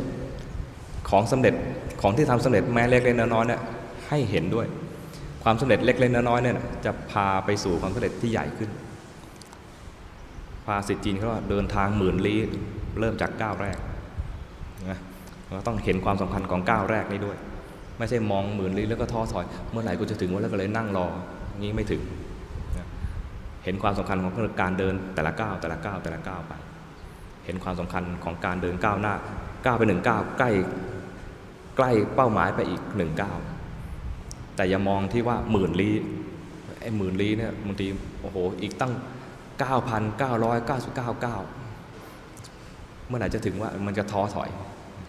แต่เห็นความคืบหน้าเห็นความก้าวหน้าของเราอย่างเงี้ยไปเรื่อยๆ มองมองลงในความสำเร็จอันใกล้ๆ เหมือนนักปีนเขาเนี่ยเขาไม่ดูยอดเขาเขาจะดูว่าต่อไปเขาจะไปหยิบตรงไหน ขาจะไปก้าวตรงไหนเขาจะดูเฉพาะที่มันจะไปก้าวต่อไปแง่ต่อไป มันถึงจะปีนแล้วไม่ตกเขาไม่ตกหน้าผา แบบเดียวกัน เราก็ดูกุศลที่เกิดขึ้น ในขณะอันใกล้ ๆ นี้ขณะปัจจุบันแบบนี้ ที่มันเกิดขึ้นต่อหน้าตรงนี้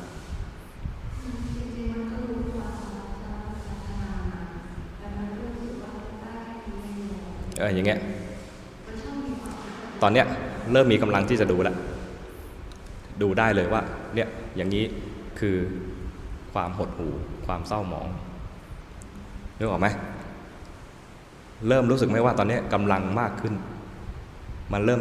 มันเริ่มยอมที่จะมองความหดหู่ในใจได้แล้วนไอันเนี้ยอย่างนี้ใช้ได้ เออ นั่นแหละ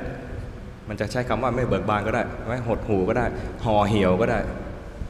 แห้งแล้งก็ได้ ส่วนใหญ่จะห่อหีบนะ หดหูห่อเหี่ยวแห้งแล้ง เสียงไม่ไม่ไม่ชวนให้สดใส มันเริ่มยอมมองเห็นไหมมันเริ่มยอมมอง นี่แสดงว่ามีกำลังมากขึ้น ใช่ใช่เนี่ยพอพอรู้สึกว่าเอ๊ะจริง ๆ ฉันก็มีคุณความดีนะฉันก็มีผลสำเร็จอะไรขึ้นมา มันก็เกิดกำลัง แค่นึกถึงความสำเร็จเท่านั้นเราก็เกิดกำลังแล้วแล้วถ้าเราทำเราเห็นเห็นอยู่เลยว่ากำลังทำอยู่ที่บ้านนะสมมติว่าเนี่ยฉันวางมือถือไปแล้วแล้วทำหาอะไรทำที่เป็นประโยชน์นะมันจะยิ่งมีกำลังมากขึ้น กำลังเนี่ยไม่ใช่ว่าจะมาจากการเดินจงกรมหรือว่านั่งสมาธิอย่างเดียวอาตมาเนี่ยนะอยู่ที่กุฏิบางทีก็เช็ดนู่นเช็ดนี่อะไรไปเรื่อย ๆ ก่อนหน้านี้ไปอยู่ที่อ,อีกที่หนึ่งเนี่ยขอเวลากับเจ้าอาวาสว่า ขอห้าวันครับห้าวันนี้ผมจะไม่ไปตักอาหารข้างล่าง ผมจะฉันอ่อไม่ไม่ไปฉันร่วมข้างล่าง แต่ไปตักอาหารแต่จะมาฉันข้างบน แล้วก็จะไม่ลงไปทำกิจวัตรขอเก็บตัวอยู่ที่กุฏิการเก็บตัวอยู่กุฏิเนี่ยนะคนคนอื่นหรือพระอื่นนะอาจจะนึกว่าโอ้ท่านอาจารย์กิจสงสัยจะเดินจงกรมทั้งวันนั่งสมาธิทั้งวัน ไม่ใช่เลย ใช้เวลาในการเช็ดลูกกรงซักผ้า เช็ดลูกกรงซักผ้าทำงานที่แบบว่าที่ไม่เคยทำอะที่วันๆมันเสียเวลาไปกับเรื่องอื่น แล้วไม่ได้ทำ ทำไปก็เช็ดไปด้วยความสบายใจ เออ ลูกกงสดใสขึ้นสะอาดขึ้นใจเบิกบาน อยู่ห้าวันเนี่ยทำแต่เรื่องนี้ทำความสะอาดกุฏิแต่ใจมีกำลังมากขึ้น เพราะใจอยู่กับงานที่ทำกายเคลื่อนไหวมีใจรู้อยู่กับงานที่ทำไม่ใช่ว่าจะต้องนั่งนิ่งๆ ปล่อยอยากเยื่ออยากย่ายอะไรลกกุฏิไปไม่ใช่อย่างนั้นนะทำบ้างไอ้นั่งนั่งนั่งกรรมฐานเนี่ยทำบ้าง เดินจงกรมเนี่ยทำบ้าง แต่นับเวลาแล้วไม่ได้มากกว่าเวลาวันปกติเลย เวลาที่เพิ่มขึ้นจากการอยู่กุฏิที่ไม่ลงไปทำกิจวัตรอื่นๆคือทำความสะอาดกุฏิแต่ที่ผลที่ได้คือจิตใจมีกำลังมากขึ้น เข้มแข็งมากขึ้น จิตใจมีกำลังมากขึ้น มีสติมีสมาธิแบบเป็นธรรมชาติมากขึ้น มันไม่ใช่ว่ามาแกล้งทำให้มันนิ่งๆ ไม่ใช่ว่าอยู่กับการเดินจงกรมรู้ที่เท้าไม่ใช่อย่างนั้น กลายเป็นว่า กายเคลื่อนไหวทำงานไปใจใจเบิกบาน เบิกบานจากอะไร เมื่อกี้ลูกกงมันฝุ่นจับเคลอะเลย เราเช็ดไปแล้วมันสะอาดขึ้น ใจเราก็ผ่องใสแล้วทำความสะอาด สมมติห้องน้ำเรานะไม่เคยทำเลย เราทำเฮ้ยมันสะอาดขึ้นจากฝีมือของเราเอง จากการลงแรงของเราเองเราก็จะชื่นใจเข้าใจไหมวันนี้อาจจะเข้าห้องน้ำอาบน้ำนานเป็นชั่วโมงเลย แต่ในในในชั่วโมงนี้เราไปทำความสะอาดทุกซอกทุกมุมเลย เรากลับรู้สึกว่าวันนี้เราได้ใช้เวลาเป็นประโยชน์มาก ห้องน้ำสะอาดด้วยฝีมือเราเกิดความภูมิใจขึ้นมา เกิดกำลังในระหว่างนั้นนะนอกจากความภูมิใจแล้วนะมันจะเกิดสติแบบธรรมชาติบางทีก็ขัดขัดไปบางทีก็บางทีก็เผลอไปเผลอไปก็รู้ทันแบบง่าย ๆ แล้วมันไม่ซีเรียสไม่ถึงกับ ลงโทษตัวเองในแง่ที่มันเผลอไป เพราะมันอยู่นอกรูปแบบ เราจะรู้สึกว่าธรรมดาจะเผลอไปก็ได้ธรรมดา เพราะคล้ายๆกับว่าไม่ได้ตั้งใจจะให้มันให้มันสงบ ตอนนี้เรากำลังทำงาน แล้วเผลอไปก็เห็นว่าเผลอแล้วก็ทำต่อ แต่ถ้าเราทำในรูปแบบเนี่ยเรารู้สึกว่าเอาจริงเอาจังตอนทำงานรารู้สึกไม่เอาจริงเอาจังจะเผลอแล้วก็รู้เผลอแล้วก็รู้ไม่เอาจริงเอาจังแต่ถ้าเราจะนั่งในรูปแบบนะกูจะเอาแล้ว ตอนกูจะเอาแล้วนะมึงเอาจริงจังเกินไปนี่หรอกไหมสิ่งที่จะได้คือเอาเวลาที่เหลือจากการที่เราสมาทานที่จะไม่แตะไอ้โทรศัพท์เนี่ยนะเอามาทำงานบ้านเอามาทำเก็บนู่นเก็บนี่ทำให้เป็นเกิดประโยชน์ขึ้นมา และระหว่างทำนั้นนะเนื่องจากว่าเราเคยฝึกเคยฟังทำครูบาอาจารย์มามากแล้วนะมันจะรู้สึกตัว เคลื่อนไหวมันก็จะรู้สึกตัวรู้สึกตัว โดยที่แบบไม่ซีเรียสไม่เคร่งเครียดเกินไป เผลอแล้วรู้เผลอแล้วรู้เพราะมันรู้สึกว่าไม่ได้เอาจริงเอาจังตอนเราทำเราเราจะเปิดซีดีหรือว่าได้ จะเปิดซีดีไปก็ได้ อยู่ข้างน้ำก็เปิดได้นะ หลวงพ่อไม่แอบดูเราหรอก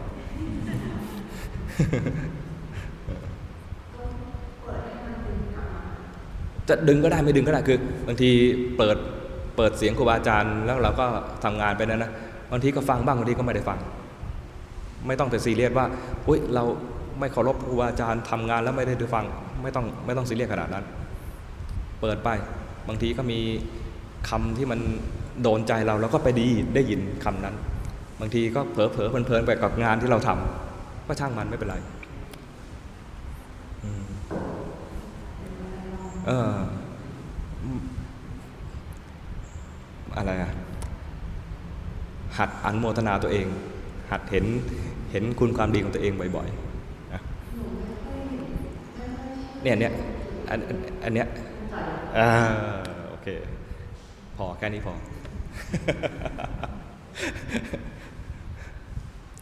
มันมีกำลังขึ้นมาแล้วล่ะ ใช่เนี่ยเนี่ยแค่เนี้ยแค่แค่พูดถึงแล้วก็รู้สึกว่ามีกำลังขึ้นมานะมันก็มองเห็นได้ แล้วมันมองแบบเป็นกลางมากขึ้น เป็นธรรมชาติมากขึ้น รู้สึกไหมมัน คล้ายๆมันยอมรับนั่นเอง เมื่อก่อนเนี่ยไม่อยากจะดูเพราะมันไม่ยอมรับ สภาวะนี้เหมือนเป็นเป็นจุดด้อยของตัวเอง เป็นจุดบอดของตัวเองว่าเนี่ยไม่อยากดูมันเลย ไม่อยากให้มันเกิดเลย เกิดแล้วก็ไม่อยากดูอะไรเงี้ยอืมอืมเออ นั่นแหละแรกๆสรุปแล้วคือมันไม่ยอมรับ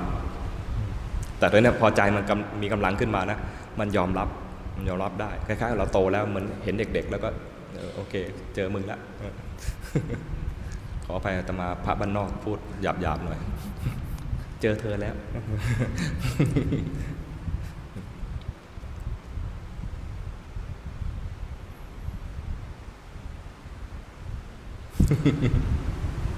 ที่ให้ถามนะคะแล้วคุณท่านถ้า เอาเสียงของอาจารย์ถามมันเรื่องหนูว่าตอนที่มันเรียนแต่ว่า อืม เอาไหมเอาไหมมันรู้เหมือนมันไม่รู้อะค่ะเออ นั่นแหละ แค่นั้นพอ บางทีไม่ต้องเรียกชื่อ คือตอนที่จารย์ตอบอาจารย์ถามผมว่าอะไรเรื่องเรียนมาประมาณนั้นอืมแล้วครั้งที่สองที่หนูพูดถึงเราอย่างหนูเริ่มมาเริ่มเริ่มอีกแล้วอืมหนูแค่นี้แค่นี้พอ แค่นี้พอ บางทีไม่ต้องเรียกชื่อ ไม่ต้องไปทำให้มันชัดกว่านี้ แค่นี้พอ แค่นี้พอรู้แค่นี้พอว่ามันมีมีแค่ตัวนี้นั่นแหละใช้ได้เลยเแล้วพอเห็นมันบ่อยๆ แล้วคราวนี้ต่อไปมันจะจำได้ พอจำได้นะ ไม่ต้องเจตนาดูเลย มันแค่มันผุดขึ้นมาก็จิตก็รู้ทันที ก็เรียกว่าเกิดถีระสัญญา แล้วไม่ต้องไปไม่ต้องไปกลัวมัน สภาวะนี้จะเป็นประโยชน์กับเรา เพราะมันเกิดบ่อยนะสภาวะนี้จะเกิดบ่อย ถ้าเราเห็นบ่อยๆ เราจะเกิดทีละสัญญากับสภาวะนี้ อย่าไปกลัวมันมันเป็นพื้นอารมณ์เลยค่ะใช่ที่ของอาจารย์พูดมาใช่มันดึงเราไปที่ฐานะมันเป็นพื้นอารมณ์ของเราเออใช่แล้วยังไงถ้าเราดูอะเราต้องกลับมาคอยดูว่าคือหนูเคยจำความชอบได้แล้วตอนหลังก็ดูหน้ามันแต่ถ้าไม่ไม่ต้องกลัว เดี๋ยวมันก็มา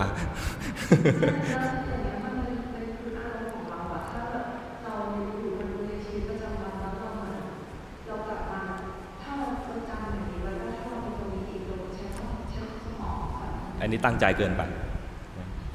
ทำงานของเราตามปกติเนี่ยเดี๋ยวมันก็ผุดขึ้นมา เพราะมันเป็นพื้นจิตของเรา หน้าที่ของเราคือทำทำจิตให้มันมีกำลัง พอจิตมีกำลังแล้วมันมันจะมองสภาวะอันนี้มันเรื่องจิ๊บจ้อยเรื่องเด็กๆ หรือว่ามันมันจะรู้สึกว่าไอ้สภาวะเนี่ยมันไม่มีกำลังมาจะจะมาครอบงำเราหรอก อเราจิตมีกำลังแล้วนะจะมองมันเหมือนแบบเป็นสิ่งเล็ก ๆ น้อยๆแต่ก็ไม่ห้ามมันด้วยนะ ไม่ได้ห้ามมันว่าอย่ามีใช่ไหม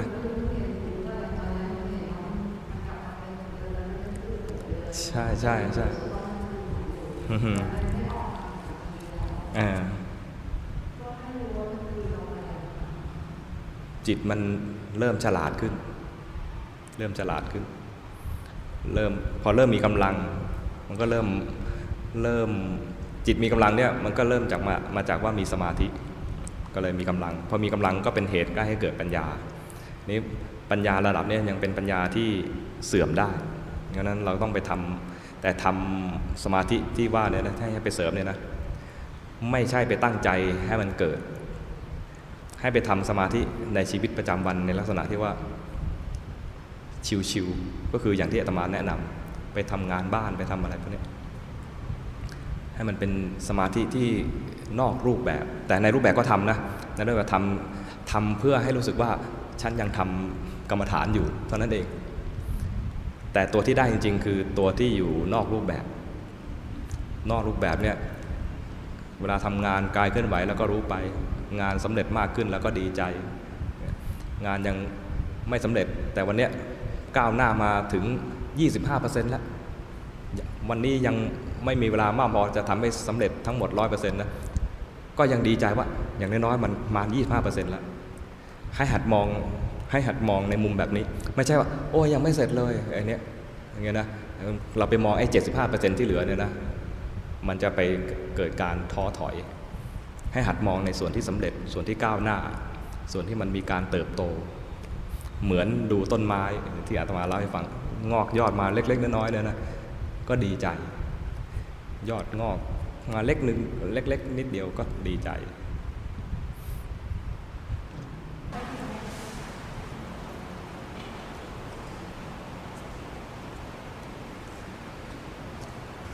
อ่าอนุทนากับทุกๆคนนะ ตั้งใจอุทิศส่วนกุศลให้กับบรรพบุรุษของเราให้กับ ผู้มีพระคุณกับคุณพ่อคุณแม่ ปู่ย่าตายายญาติสนิทมิตรสหายทั้งหลาย ผู้มีพระคุณทุกทุกทุกท่านทุกคน อุทิศให้กับผู้มีพระคุณระดับประเทศชาติ ก็คือบูรพกษัตริย์ทุกๆพระองค์ที่ได้ร่วมกันรักษาพื้นแผ่นดินนี้ โดยเฉพาะสถานที่นี้คือเป็นสถานที่ที่พระเจ้าตากสินมหาราช ได้มาใช้เป็น สถานที่บำเพ็ญภาวนาของพระองค์ ก็ระลึกถึงพระคุณของพระองค์ด้วย ขออุทิศบุญกุศลที่ได้จากการบำเพ็ญภาวนา ขออุทิศให้กับพระองค์ เพราะด้วยผลงานของพระองค์ทำให้เราได้มีแผ่นดิน ได้มีศาสนาสืบทอดมา เป็นประโยชน์กับเราในรุ่นนี้ ประโยชน์อันใดที่เราได้ จากการที่อยู่อาศัยในแผ่นดินนี้ และได้พระศาสนาเป็นเครื่องพัฒนาจิตใจ ขอพระองค์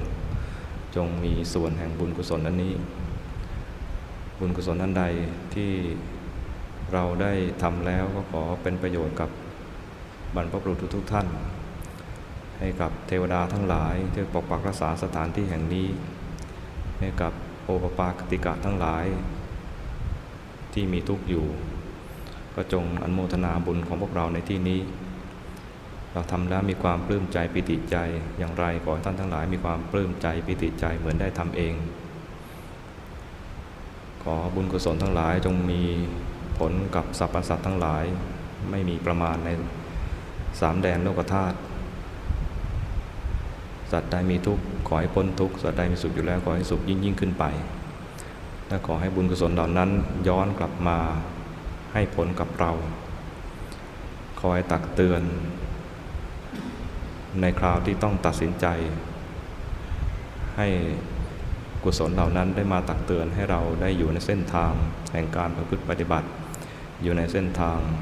ตามคำสอนของพระพุทธองค์ ให้ถึงความพ้นทุกข์ด้วยกันทุกท่านทุกคนยะถาวาริวหาปุราปริปุเรนติสาคารัง เอวเมวะอิโต ทินนังเปตานังอุปกัปปติอิจฉิตังปัตถิตังตุมหัง ขิปปเมวะสมิชฌตุ สัพเพปูเรนตุสังกัปปา จันโทปัณณรโสยะถามณิโชติรโสยะถาสัพพีติโยวิวัชชันตุสัพพะโรโควินัสสตุ มาเตภวัตวันตรายโยสุขีทีขายุโกภวะ อภิวาตนาสีเลสนิจังวุธาปจายโน จัตตารโอธรรมาวัฏันติ อายุวันโนสุขังภะลัง อนุโมทนาทุกคนนะ